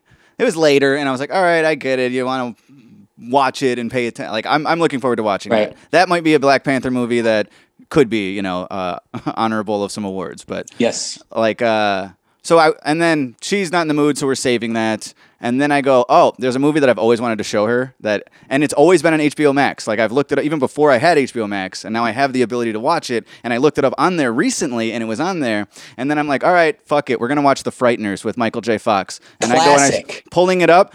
They took it off HBO Max. Like must have been this month they removed it because I kept checking because I was like, ah, for some reason I always want to show my girlfriend this movie. She said she never saw it. It's a classic comedy horror movie to me, and I'm just Directed like, let's watch this.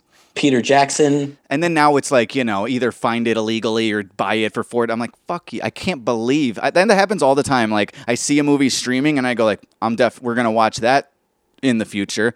And then I pull it up later when it's time that I want to watch it, and it's gone. It's not streaming anywhere. It's you can't find it. I used to watch The Frighteners. I used to I have it on TV a lot. VHS. yeah, when we were kids, I used to watch the movie a lot. Love it. She was so young and beautiful. But I, that like pissed me off. So then I was like, all right, I guess I'll watch fucking a pedophile documentary. Like, I wanted to watch Hey. other shit. It's a documentary accusing a non-pedophile. I'm sorry, an alleged pedo doc. Uh, Yes. Let's do some And- fake and, you know, with the whole, term like, is done talking about Woody Allen. uh, the whole Soon Yi stuff is like it's weird. It's even perhaps creepy, but she's a consenting adult, and they've been together for over twenty years now. So Yes, but there, what's that at called? some grooming. point, it's like grooming. I think there's like a, a grooming thing that's an issue to the people. I mean, I uh, think you should also information. if you're going to accuse him of having groomed her and shit, They it- met when they when she was ten, and then would only be eventually they got though, married. It would only be right though to get her side of the story, and her side of the story is that she doesn't feel she was groomed, and that she's in a, a happy consensual relationship. brainwashed, dude. so I guess they met when she was ten, and then I uh, they mentioned something about Mia Farrow finding uh, like nude photos of her that Woody had taken when she was uh, older. I guess an adult, maybe college age. Right. So sometime in that decade, groomed or non-groomed, they fell in love. which ultimately to me makes sense as to why Mia Farrow would be driven to like get vengeance on this guy. You know what I'm saying? know. By by possibly making up a story to tear him down. Well, Uh, usually like I've always uh basically come to the conclusion that like it's a it's a weird family story and I'm not a member of the family and ultimately like nothing that he did uh, next to the accusation from from Dylan was illegal, and the accusation from Dylan was seen by two separate courts who ruled in his favor. I So- will say that very early in the documentary, they uh, when you say like they can hand pick which parts of the excerpts to choose Totally. everything. There were there was a clip or two where it was like okay, like you're you're definitely cherry picking. There was a, a, a him in a pool like swimming towards his daughters and then saying something about like tell her you know tell mommy what you said about uh the like handsome daddy or something like is he swims over he's in his swim trunks and something about like uh handsome daddy and she's like no he's not handsome or something or some But it, it was I forget the fucking line now, but it was clearly picked to be like, look at him speaking to his daughter It's about clearly- his physical appearance. And I was like, it didn't even seem benign. weird. It was like, tell mommy about like, you know, who we call what we call daddy swim trunks or something or I don't know. It just seemed like a, a daddy type line that in the context of this documentary put right there seems really weird. But in the pool that day, it didn't. Especially I- I'm sure it nowadays, if it's got the word "daddy" in it, yeah. Yeah, you can't. You can't even talk to your own kid like. sexual. Yeah, you can't even say like, "Come on, come to daddy." Come to daddy to your own daughter. It's like, yeah, I wanted to her to take her first steps. Can I not do that? Come to Daddy was a great movie that came out last year with Elijah Wood, and I've recommended it to people. Come to daddy, great song by Aphex Twin featured in CKY. and every time I re- I suggest that movie to people, I feel like I have to like explain like it's not sexual, it's not gay. it says come, but it's like the other come. Uh, speaking I of come, promise it's C O M E. speaking of come, let's do some fan voicemails. Here we go.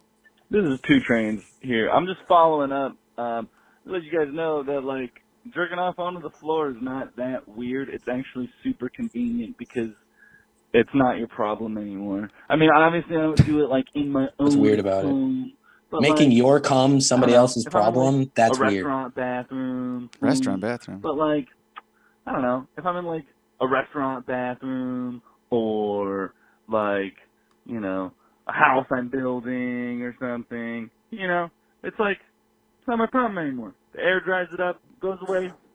Don't even fucking think about it. Go about your life. All right, you guys are gay. I'm gay too. Bye.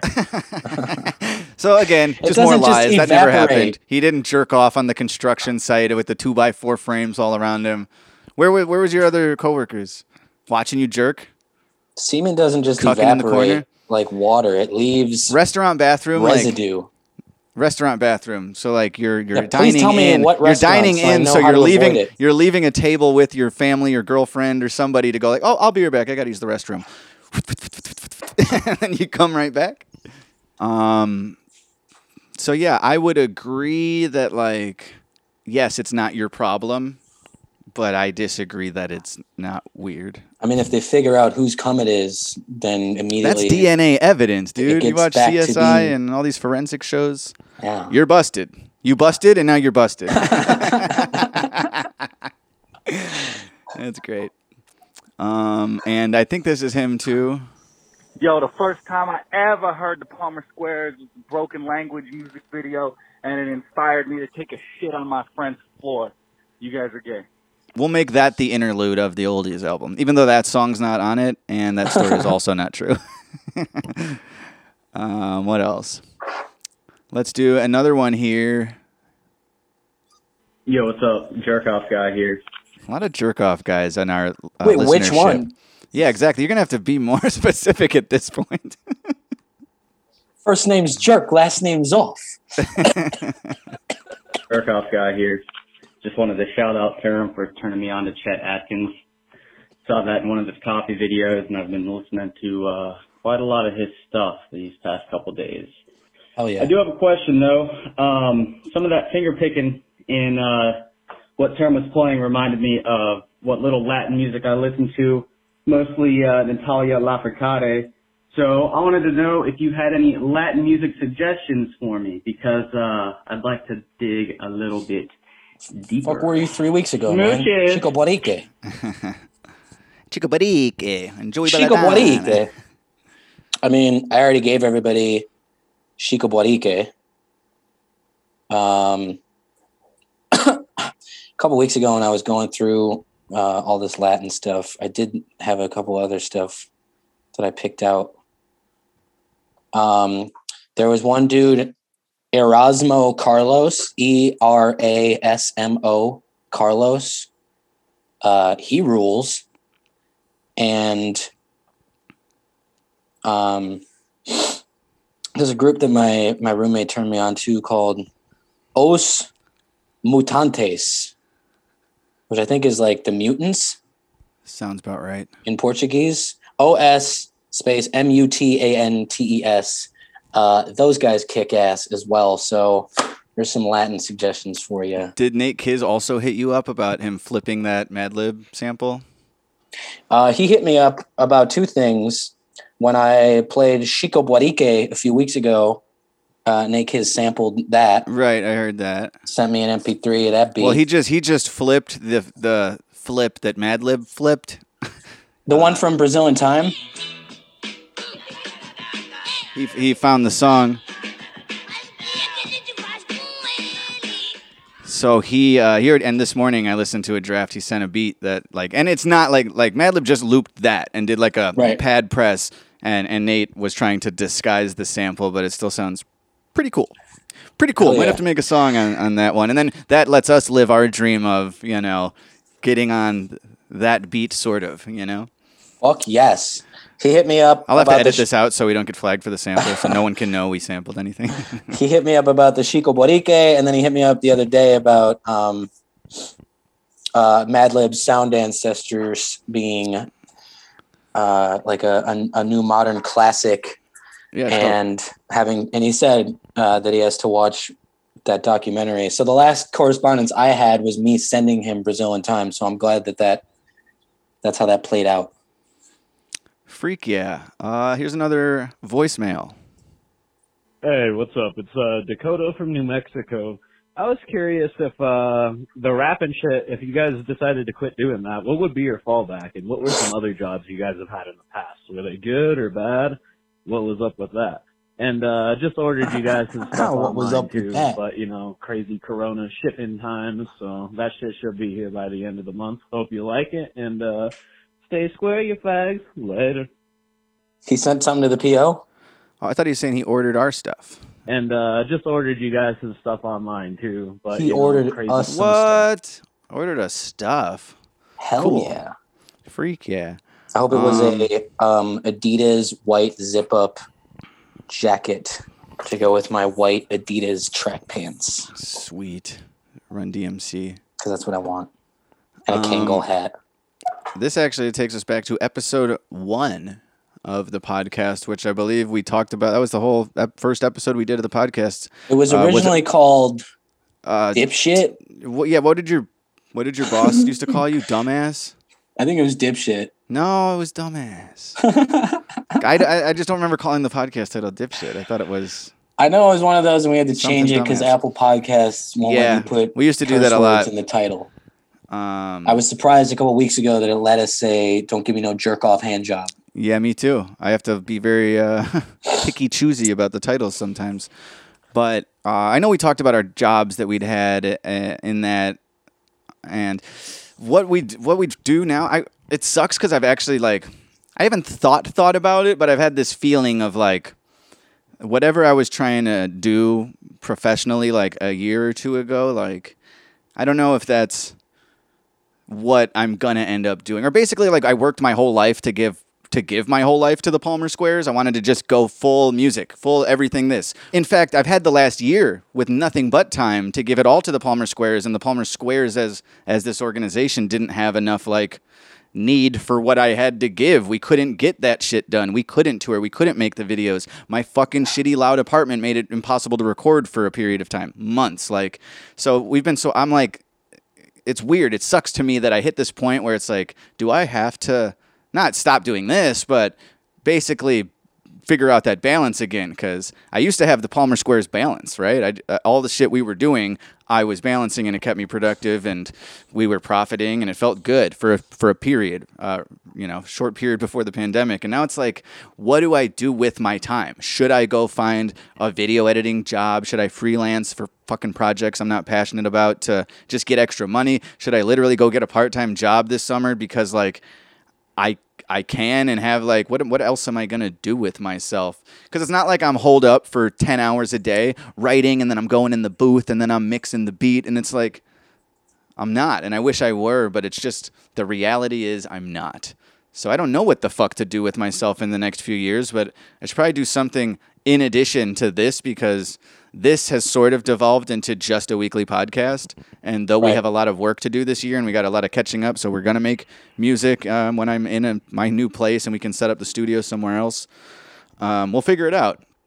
Uh, but in any event, it's just hard because my whole like 20s and even earlier than that, it was all towards this goal of kind of where we're at now, just paying the bills with music, and but uh, it's getting really hard to to even do like one take shoots and stuff the same. And our resources are more limited now. And uh, I guess we also have like a standard. I don't want to just go back to shooting on just the camera at my house. Like we have Paul and, and homies that that bring production value to what we do, and now we're stepping back, and it's it's a bummer. So I I don't know. I guess uh, video editing has always been my actual skill set that I feel like I could fall back on. Again, look look at what Martin Scorsese is saying. Everybody needs content, but not everyone Yeah. knows how to make it. So I could always edit. I'll, I, I honestly, I, w- I would probably pick up freelance editing jobs if people offered, and I knew where to find those. I have the time to make a few bucks to have someone send me footage, and I'll send them back a fucking thing. Is that what you Uh, want to do? No, I want to get back, but that's the thing is I want to get back to something that I don't think exists anymore, or like it, it's not like in the near future. Like, oh, Biden says uh, the Right. world should get back to attending shows in the fall, and we know how good the Well- government timelines on this have been. So I got another at least a year of Let me take what do I do with it. myself. Like hypothetically, that's not the reason uh, you have to stop making music. right, like if we decided In to a- in a stop is a very different world. thing. Yeah, Uh, like I would open a diner. would you though? Like, is- That's my like pipe dream. You just Uh, want to smell bacon and coffee, or do you want to do all that paperwork and pay to keep the lights on and hire a staff and start a whole business? Okay, all the, uh, the other stuff, not what I want to do, but I do want to you like. want eggs every morning. no, I want to like make it. I I like making food. I feel like I shine best at breakfast stuff. Why don't you just go be a chef at a diner? I guess because it's more You just do that lucrative now. to own it, right? Maybe you might lose more money. I bet the chef gets paid. Yeah, no, I always think of um, Charles Grodin in the movie Midnight Run because that's what Robert De Niro's character wants to do when he takes Charles Grodin back and gets the hundred thousand dollars. He's going to retire and he's going to open a diner. And then Charles Grodin's like, you know, a restaurant's a real tricky business, Jack. More than half of them go under in the first six months. Right. That's without even knowing that reference. That's how I feel about it. I'm, I'm countering that. but yeah, opening a diner would be cool. Like that's you know to, to open your own spot, whatever it is, a, a restaurant, a club, or some shit would sounds fun. It's like never been my aspiration, um, I guess. I like creating like what I feel at least are like original dishes or items, even though they I'm sure they've been made a hundred times before. Uh, you know, shit like that. I, I would enjoy like uh, curating a menu to a place. But yeah, Yeah, it's- when- it's once hard you once you uh, open up all those other doors of of the business. It's hard to know because I do still like very much enjoy making music and making video when like the right projects are there and uh, you know things are moving. But yeah, I've just kind of always had that like audio video. That's what I'm good at, and that's what I've been interested in. I really don't know beyond that without saying like, yeah, I guess I'd go. I don't know, join a, a team of other creatives, or maybe try and do consulting for for younger uh, videographers and musicians or video editors. Like I have, I have like a, a knowledge base that other people could benefit from, and like I don't know. Sometimes pe- that's what a teacher is. Like maybe that, not like teaching per se, but uh, yeah, consulting almost. I've dabbled in that before, and it just helped people, and they've given me money for input, and I'm like, hmm, maybe there's something to this because apparently I know more than I give myself credit for about whatever broadcasting and editing and how we make all this shit we did the last ten years. when they build a new roller coaster, they obviously don't just let the public go ride it for the first time it ever rides, you know? So is there like someone whose job it is to like test roller coasters? Human crash test dummy? yeah, that'll be you. Because I want that job. Why do you want it to be more? Why wouldn't you just want it to be roller coaster ride rider? That's not a job. I'm, I'm trying to. Hey, this is America. You can make, it up- a job as long as you bring your phone and blog, vlog about every fucking Right. roller coaster. You'll have a job in that. You can monetize it. I, I- are there kids out there now who in school are like, I want to grow up to be a professional mukbanger? I want to be a roller coaster ride rider. yeah, a mukbanger. that would, that's just a hilarious word to put on a, a business card. Hi. What's better, a mukbanger idea enthusiast? Mukbanger. Unbelievable. Um, oh, I guess I got another question or two we can do here. Oh, did he finish his? Uh, no, yeah, we went back. He's.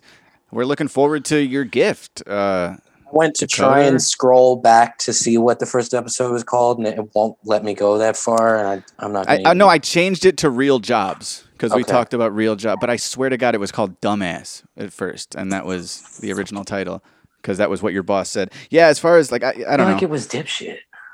Either it was way, probably dumbass. You're both. he was right. That's why way. it's so hard to pick one because I know I was called both at nauseum. They're synonymous. Deservingly, I always said uh, this most flattering thing of that job because this head chef at that restaurant was such a douchebag, uh, like verbally abusive, and I came in late all the time, and they would uh, punish me. and I came in late one time, or I might have been like clocking out, and the chef and the manager were talking about me, and I was like eavesdropping, and the chef goes, uh, "He strolls in here 15 minutes late, like he doesn't have a care in the world," and I was like, "Fuck yeah." Yeah, you're fucking do- right. I do. oh man, I've, I've had a lot of bad jobs. My first job was uh, scooping ice cream at a Baskin Robbins for like when I was 15 or just turned 16 for uh, sometime that year, and then I worked at a Party City, just doing like cashier, stocking the shelves, doing the fucking graduation balloon orders. huffing nitrous.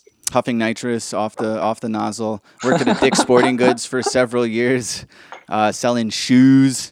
I, it's hilarious. I was the running. I actually run now. Like I jog when you know the weather's nice or I'm trying to get in shape. I hate it, but it's like I'm I'm getting more uh, capable. But I was my title was the running specialist at Dick's Sporting Goods for no reason other than there was a promotion, like a, a raise of a dollar or something attached to that title, and I was like, I want the dollar raise, like so I'm gonna apply, and I guess I was the best option, fucking chubby non-runner. Um, so that was one. Uh, that I worked at that. Uh, I mentioned how um guy used to, you know, he worked at a, a liquor store or something, and I, I also worked at like a grocer winery. Yeah. That was one of my least favorite jobs of all time. Douchebag bosses, like literally, uh, Ronnie from Jersey Shore was one of my bosses. It, that was him. I think that's that's like the main uh, commonality in shitty uh, young jobs. Shitty boss? The yes, the boss more so than the job itself. Um, At least in yeah, my the, the job was brutal. This job was crazy. Where like, uh, they like made you feel like bad if you had to go take a shit or something. Like to get because I'd work like a nine hour shift and it would just be me and one other guy who worked like the deli across the the fucking store. So it's like if I have to go to the bathroom or anything, like I need him to cover both sides, and he, no one ever wanted to have to cover both sides. So anybody who had to take a shit was a jerk. So and like even eating your lunch, there was no lunch break. You had to just kind of nibble out of a drawer on your shift, and it's like, isn't this illegal? Don't I get thirty fucking minutes if I work over eight hours or something? Like, fuck this place. Uh, so I hated that job a lot. And then I And worked five years a, a- desk a- job at this at the college. if you wear a diaper to work, that's a deal breaker. and then yeah, I did a vid- video production job at a college through a few different phases over like five years, and that's the job I left in 2017 to start trying to do this more. And then I felt Live like the we started hitting our stride in 2019. 2019 was really like you know 10 years in. They always say you got to put in your like 10 years, 10,000 hours, and all that shit. Like we put in a decade, and it it paid off. We made it to this big checkpoint of like self. Uh, um, you know, self-managed and creating, and we cut out the like studio costs, and we were recording ourselves, and we were finding this flow, and then it got shat all upon. Um, so yeah, getting back to recording is is It's a necessity, but Um, I, I'm I'm kind of feeling like uh, I'm kind of feeling like maybe at some point 2021 we tour in, in just all the places that we can. Uh, yeah, we're gonna talk about that. I saw Southern something like Ohio is. You know what? There may I uh, I I texted you. There may be an, an Ohio opportunity in June or July or something. So uh, I'm there. There's there's more to hear about it, but if if that were an offer, we would take it. And uh, You think uh, Cedar Point will be open? No. Go test some roller coasters before the show. Um, another voicemail here. Yo, term, act, Anthony from Louisville again. Uh, so years ago, I remember you guys posting like a question or something. Maybe it was like your Twitter question thing that y'all did, and uh, one of the questions was, "What does term say?" Beginning of bareback bathhouse. All these years later, I have yet to figure out what the fuck he says. I have a bunch Movement is not of moving? things that I think he may have said, but I'm not gonna embarrass myself that way. Hmm. Uh, so if you could just please put my mind to rest and let me know what the fuck it is that term Oh, he said you must be off meth or some meds. is at the beginning before act starts rapping. Fuck. Wait, wait. At the beginning of your verse or before I start rapping, which would be You the go end of before your- me, so Or- okay. he he just flipped it up. He got confused. Gotcha. Okay, gotcha. The beginning Um, of my verse, right at your movement is not moving. Uh, so what's the next line? Hey yo, your movement is not moving. A hop, skip, and a jump through the hoops, and I guess I gotta wear a costume to do it. Sick of the robbery. Sick, of the wannabe, intellectuals. Property theft bothers me, but I But guess, I guess we're, we're due. due.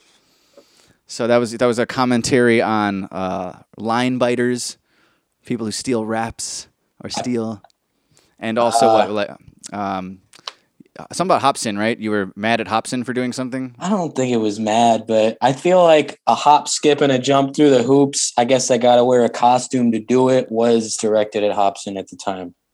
Why you always got to take jabs at people that don't deserve it? and people who could body me. Um, it was just like the because he wears those goofy contacts, and it's, it was just a comment on like how to get. yeah, he'll he'll dress up for, but that's so do we. You know, we at the time I guess we attention didn't. We were we were all purist about it. Like, no, just listen to the I mean- man. You shouldn't have to wear a, a suit in a music video. um, or like you know tattoo my face or dye my hair a certain way. Um. So yeah, your movement is not slightly, moving. slightly, uh, like a touch of that early days. Um, uh, what's the word? What is the word? bird, bird. Pompous ass. The word. Um. Here's one last thing, real It's what we always describe our um our names as. Come on now. Pretentious. Yes. it's it's it's not as pretentious as calling myself terminal knowledge, but it, there's some some pretension there. Terminal K sounds better. Uh, let's do this last little thing. Hey, I live on Armitage and Kedzie and Logan. Can we meet up for merch and I will pay you cash? Thank you very much. Have a wonderful day. This is our pal Hudson. Uh, I got uh I already screened this on Instagram and Yeah, Term's actually doing delivery service in Chicago now for extra money. Uh, I mean he'll- I said I could. uh sometimes we do get a package where it's like um I dropped off one of the hoodies to somebody's apartment building because I was like I I don't want to fucking pay shipping costs even though they pay for shipping and uh you know go deliver this to a post office and have them have to wait uh it's like five minutes out of the way from when I drive home from your place. So I'll I'll just I stopped off and just threw it in their lobby. Is it safe to say uh, this any stuff purchased this week or next won't be shipped until early March? Because you're Um, out? I have some things here. Like somebody ordered two CDs, and Oh, I you have brought some shit. Nice. yeah, I have a box of CDs here, and I can ship those. I brought some of the bumper stickers, but yeah, a couple people. If you ordered a shirt uh, last week, it's not going to be shipped until March third. Um, and wrapping it up, let's do a few. Um, So what did this guy comments. ask? oh, He didn't ask anything. He asked, or yeah, can you bring him, uh, or can he I pick s- up the merch? I said I'd do it, but on in in his DM and shit, he was kind of more implying like a hangout, and I was like, "Eh." He was also the same guy that said when I took a few weeks off that uh, he would sub in and do a podcast with you. just so he would just come on by and do one. So we should like almost should do that just for the sake of how awkward. it could be funny how terribly awkward it is. Did you hear that, Hudson? We're not opposed. Um, so when you and Term hang out, uh, you guys let me know. Catch me up on what you guys discuss.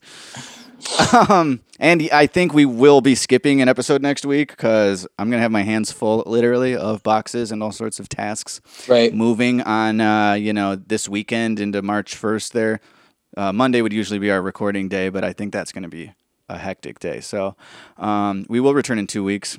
And until then, let's read a few uh, YouTube comments and get the fuck out of here. Ah, this one's on the last live stream we did. TBH, the wood cover was so good. What song did you play again at the beginning? Loving arms. Love and Arms. I was Uh, critical I'm my own biggest critic. But you, you guys didn't are too think kind. you killed it? no, I never do.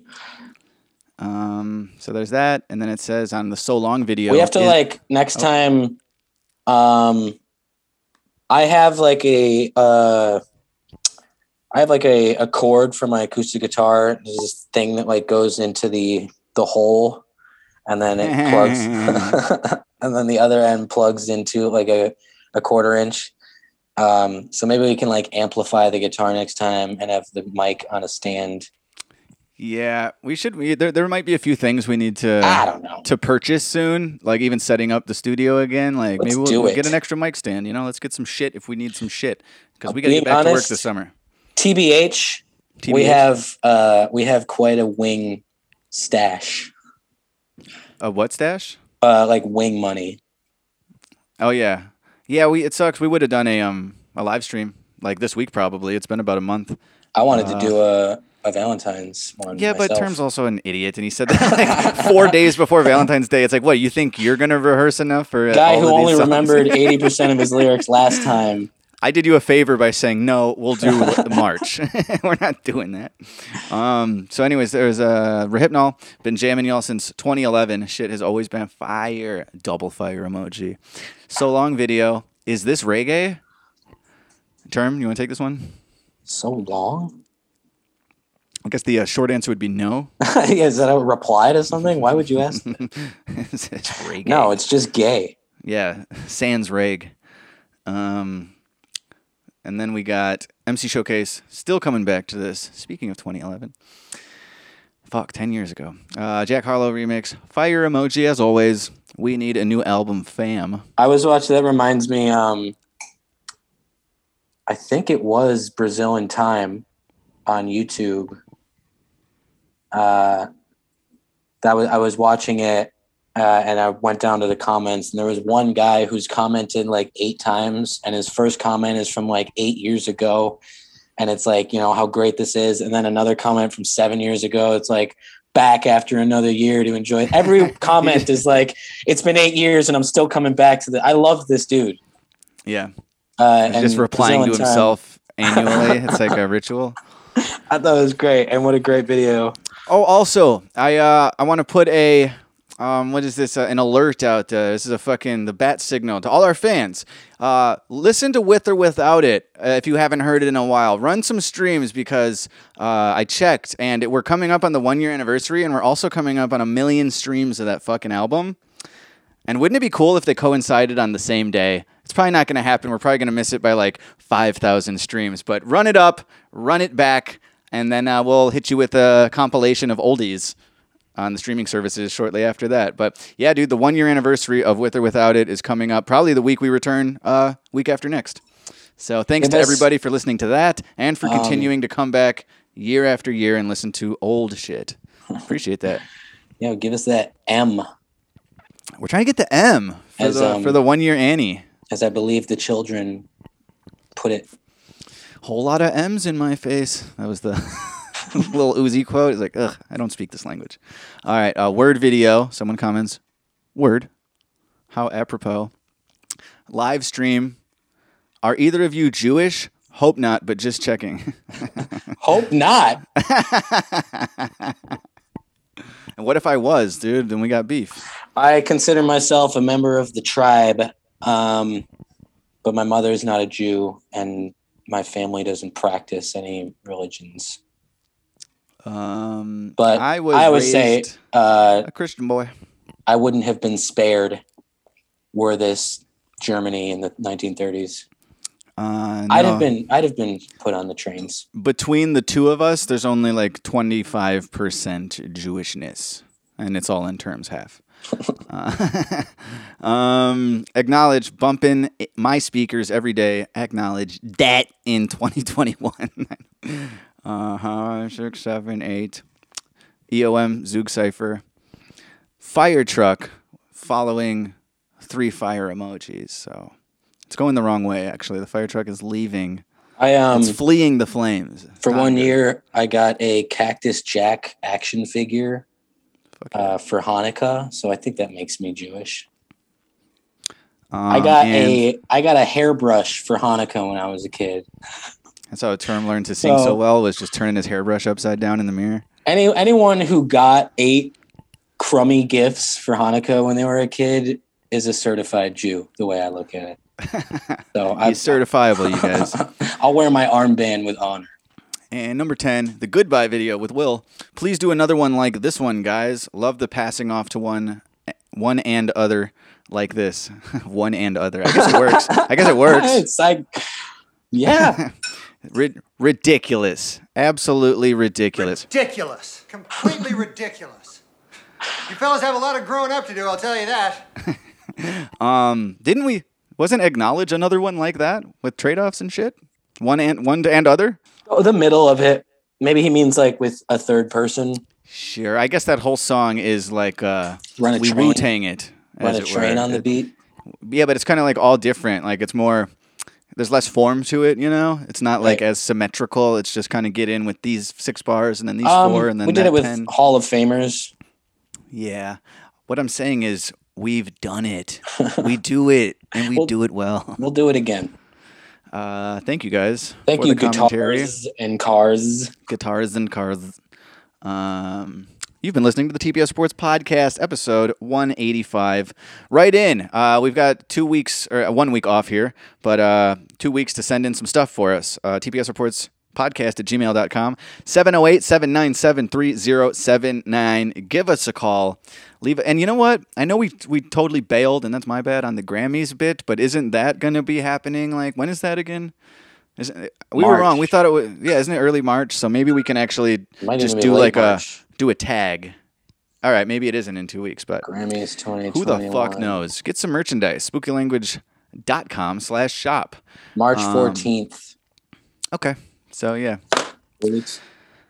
um, and patreon.com slash palmer squares uh, like I said, we'll we'll have more to say about it, I guess, in two weeks. But we are going to release a oldies compilation, songs songs as recently as I don't know, like bars and lend me your ears, and maybe something even more recent than. And then there's stuff on this album that's like over ten years old, just like some of the earliest shit. 104.3. Uh, and this is, yeah, there's just enough Lucy's out there to to make a little compilation. A lot of fans have asked for something like that, and and for these songs individually for years, whichever they were. You go look at the music video or whatever the SoundCloud link, and it's just people saying, "Can we get this on Spotify?" So Yeah. they're coming. They're gonna come. out, I think end of March, but we're gonna yeah make some art and uh, There's a good get all that squared away. Um, where I was like, uh, my bars are really dope, and the song isn't out. So Yeah, there's some good Um, stuff on there. And I- I like I think said, I- it's going to be cool for fans who just discovered us in the last few years because there's very low likelihood they've heard a lot of these because they're just kind of like lost in the ether until we make this this mix. So they're coming. lost, lost in the. All right, never mind. Come on, what do you got? I'm not gonna say it. I'm not gonna. I'm not gonna go there, bro. Uh, with or without it, by the way, uh, celebrate the one year anniversary with a vinyl purchase at Oh, there's- bishoprecords.com. is there any better way I don't to think do so. such a thing? Quite frankly, I've pondered this and I don't think so. Um, and yeah, leave us a five star rating, leave us a review. That'd be cool.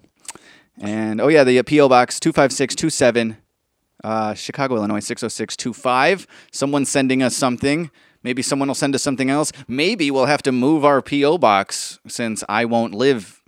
Like, put it, make it your local post office. Uh, You know?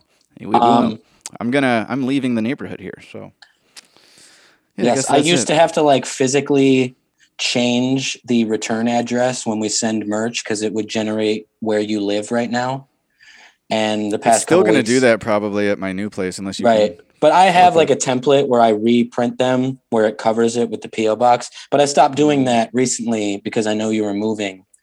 Um, so anyone who gets Yeah, a, a this place. package with a return address uh, on Campbell Avenue, yeah, I highly recommend you send the upstairs neighbors anthrax. You see, I, you see, I did that. um, yeah, Yes, looking forward only- to that. Only uh, ball jar farts go to that address. Thank you guys for listening to me bitch and whine through most of the year uh, about this this apartment. And like Term said last week, I hope you all look forward to hearing me complain about the new atmosphere. there better be something new. it's going to be a disaster. Um, uh, no, I'm really excited. I'm moving. It's happening. It's happening. I'm excited for you too. I'm excited for myself. It's gonna be cool to not be there. See, even I can't have guests. Nobody wants to come here. Uh, even when the neighbor won't shut the fuck up, the radiator, the radiator. Wait, It's too hot. two. It's too loud. even when the out. neighbor will shut the fuck up, the radiator won't. Um, And it's just beyond that. Like I said, even this morning, it's pre 8 a.m., and then you got somebody outside just like s- slashing iso parts. it's very loud. Um, No, I think, uh, and there- look, it's winter. There's going to be that winter noise and shit. It would be honestly much easier to deal with, like snowblower. Like that's all very fair noises to hear. But I'm so like at my wits end when I do hear that shit. It's like I'm already, I'm already my my cup is already brimming. I'm just like fuck. no, I think Uh. after the monotony of the last year, just to change your environment and change the pace of things, it's gonna be dope. Yup. Uh, new energies. It's a Um, celebration, you guys. I'm moving out. New also bumper stickers on sale, five dollars a piece at spookylanguage.com slash shop. Mm-hmm. Celebrate. Put a bumper sticker on your car on March 10th while playing the With or Without It vinyl as we resume work in If a you, um, better apartment studio. If you kidnap somebody and you need to shut them up and you're all out of duct tape, it's the perfect size to Mm-hmm. right over right over the pie hole. Uh, thanks for listening, everybody. Once again, um, What's that? Some kind follow- of cracker slang? fo- follow uh, Terms playlist of the week. He doesn't update it, but it's a playlist you can follow. And um, Updated it this morning, bitch. uh, Smoochie Gang playlist. and what on I'm gonna do right now is I'm gonna add persistence of time, and anybody who fucking happens to see the playlist, no one's gonna see before this episode gets up. Exactly. I It's always do that. I always put the fucking ending song in over the weekend. I've already So I'll done it. forget. All right. Updated. Um, like I said, I'm moving. It is a celebration. So why don't we play a song called "Celebration" by Cicero? This is uh, the homie from Tropidelic James uh, side project I saw Nice. promoting this week. Checked it out. It's called the Aubrey Plaza LP. We just talked about her too. So how apropos. Ooh, hot. Want to touch the hiney? Uh, so wish me luck, guys. Thanks for uh, hanging in there with us, and we shall return in March. Uh, enjoy the week off, you guys. Uh, we'll see you next time. TPS Reports Podcast. Good luck. Smooches. Thank you. Mwah. Kill Whitey. Yo. Celebrate. Sir, one more outburst and I will strangle you with my microphone wire. If Toki can rap, Jakey Bully can spit. Run around like Dan Brown or Da Vinci with licks. With the Vonnegut twist, yo, we'll base the manifesto. But a blunt will master fact, the money lack to let the stress go. Perspective is a motherfucker, best believe I live it. And most of us go up and underwrite it to statistics. Understand that I'm with it, that I'm in the deposition. Plead the fifth, all you want. I'll finesse and get acquitted. Me, myself, and melancholy, disconnected lyrics. Hold me close and tiny dance and let me see you swing your hips. Tasted lies upon your lips, but I hope you keep reading.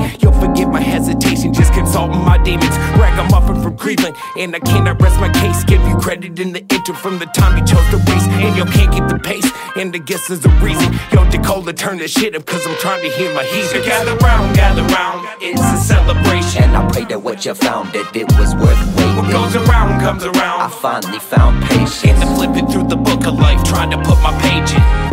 Within the wind, a twist of weed within his library. Know to keep it alone and loose, and nobody knows I carried hollow dictionaries for the cannabis that I buried in between the texts of the author that don't mind tearing deep into the mind.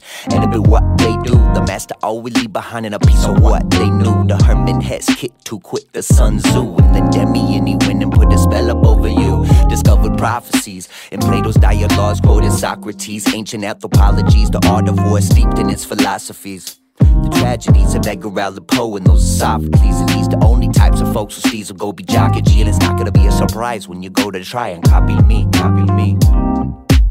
We gotta get the people together on this one, man. Yo, So gather round, gather round. It's a celebration. And I pray that what you found, that it was worth waiting. What goes around comes around. I finally found patience. And I'm flipping through the book of life, trying to put my pages. I'm finally making time for my health. I've come to find it's hard to lie when you're just left with yourself. I ain't been working, just been yearning for material wealth. I'm on my search for a better self, and I don't need any help. So now I hope you can tell that every time I try, it all just seems to fade away. I'm sick of my routines and of never finding the words to say that for things to get better, well, there's a price to pay. So sayonara, old me, cause I ain't got no time to waste, and I ain't got no fucking shame. I'ma take it day by day. I'm owning up to who I was to figure out how to behave. It's way too easy to imitate what's on TV, cause we want the life we see, but not willing to dive in deeply. My goals have been changing weekly. I focus on one thing briefly, then my lack of motivation makes me party and sleepy. Let's see those hands if you feel me. You ain't got time for me clearly, but on your journey to inner peace, may you never grow weary. So gather round. It's a celebration. I pray that what you found, that it was worth waiting. What goes around comes around. I finally found patience. And I'm flipping through the book of life, trying to put my pages. So gather round, gather round. It's a celebration. And I pray that what you found, that it was worth waiting. What goes around comes around. I finally found patience. And I'm flipping through the book of life, trying to put my pages. So gather round, gather round. It's a celebration. And I pray that what you found, that it was worth waiting. What goes around comes around. I finally found patience. And I'm flipping through the book of life, trying to put my pages. So gather round, gather it's a celebration. And I pray that what you found, that it was worth waiting. What goes around comes around. I finally found patience. And flipping through the book of life, trying to put my page in.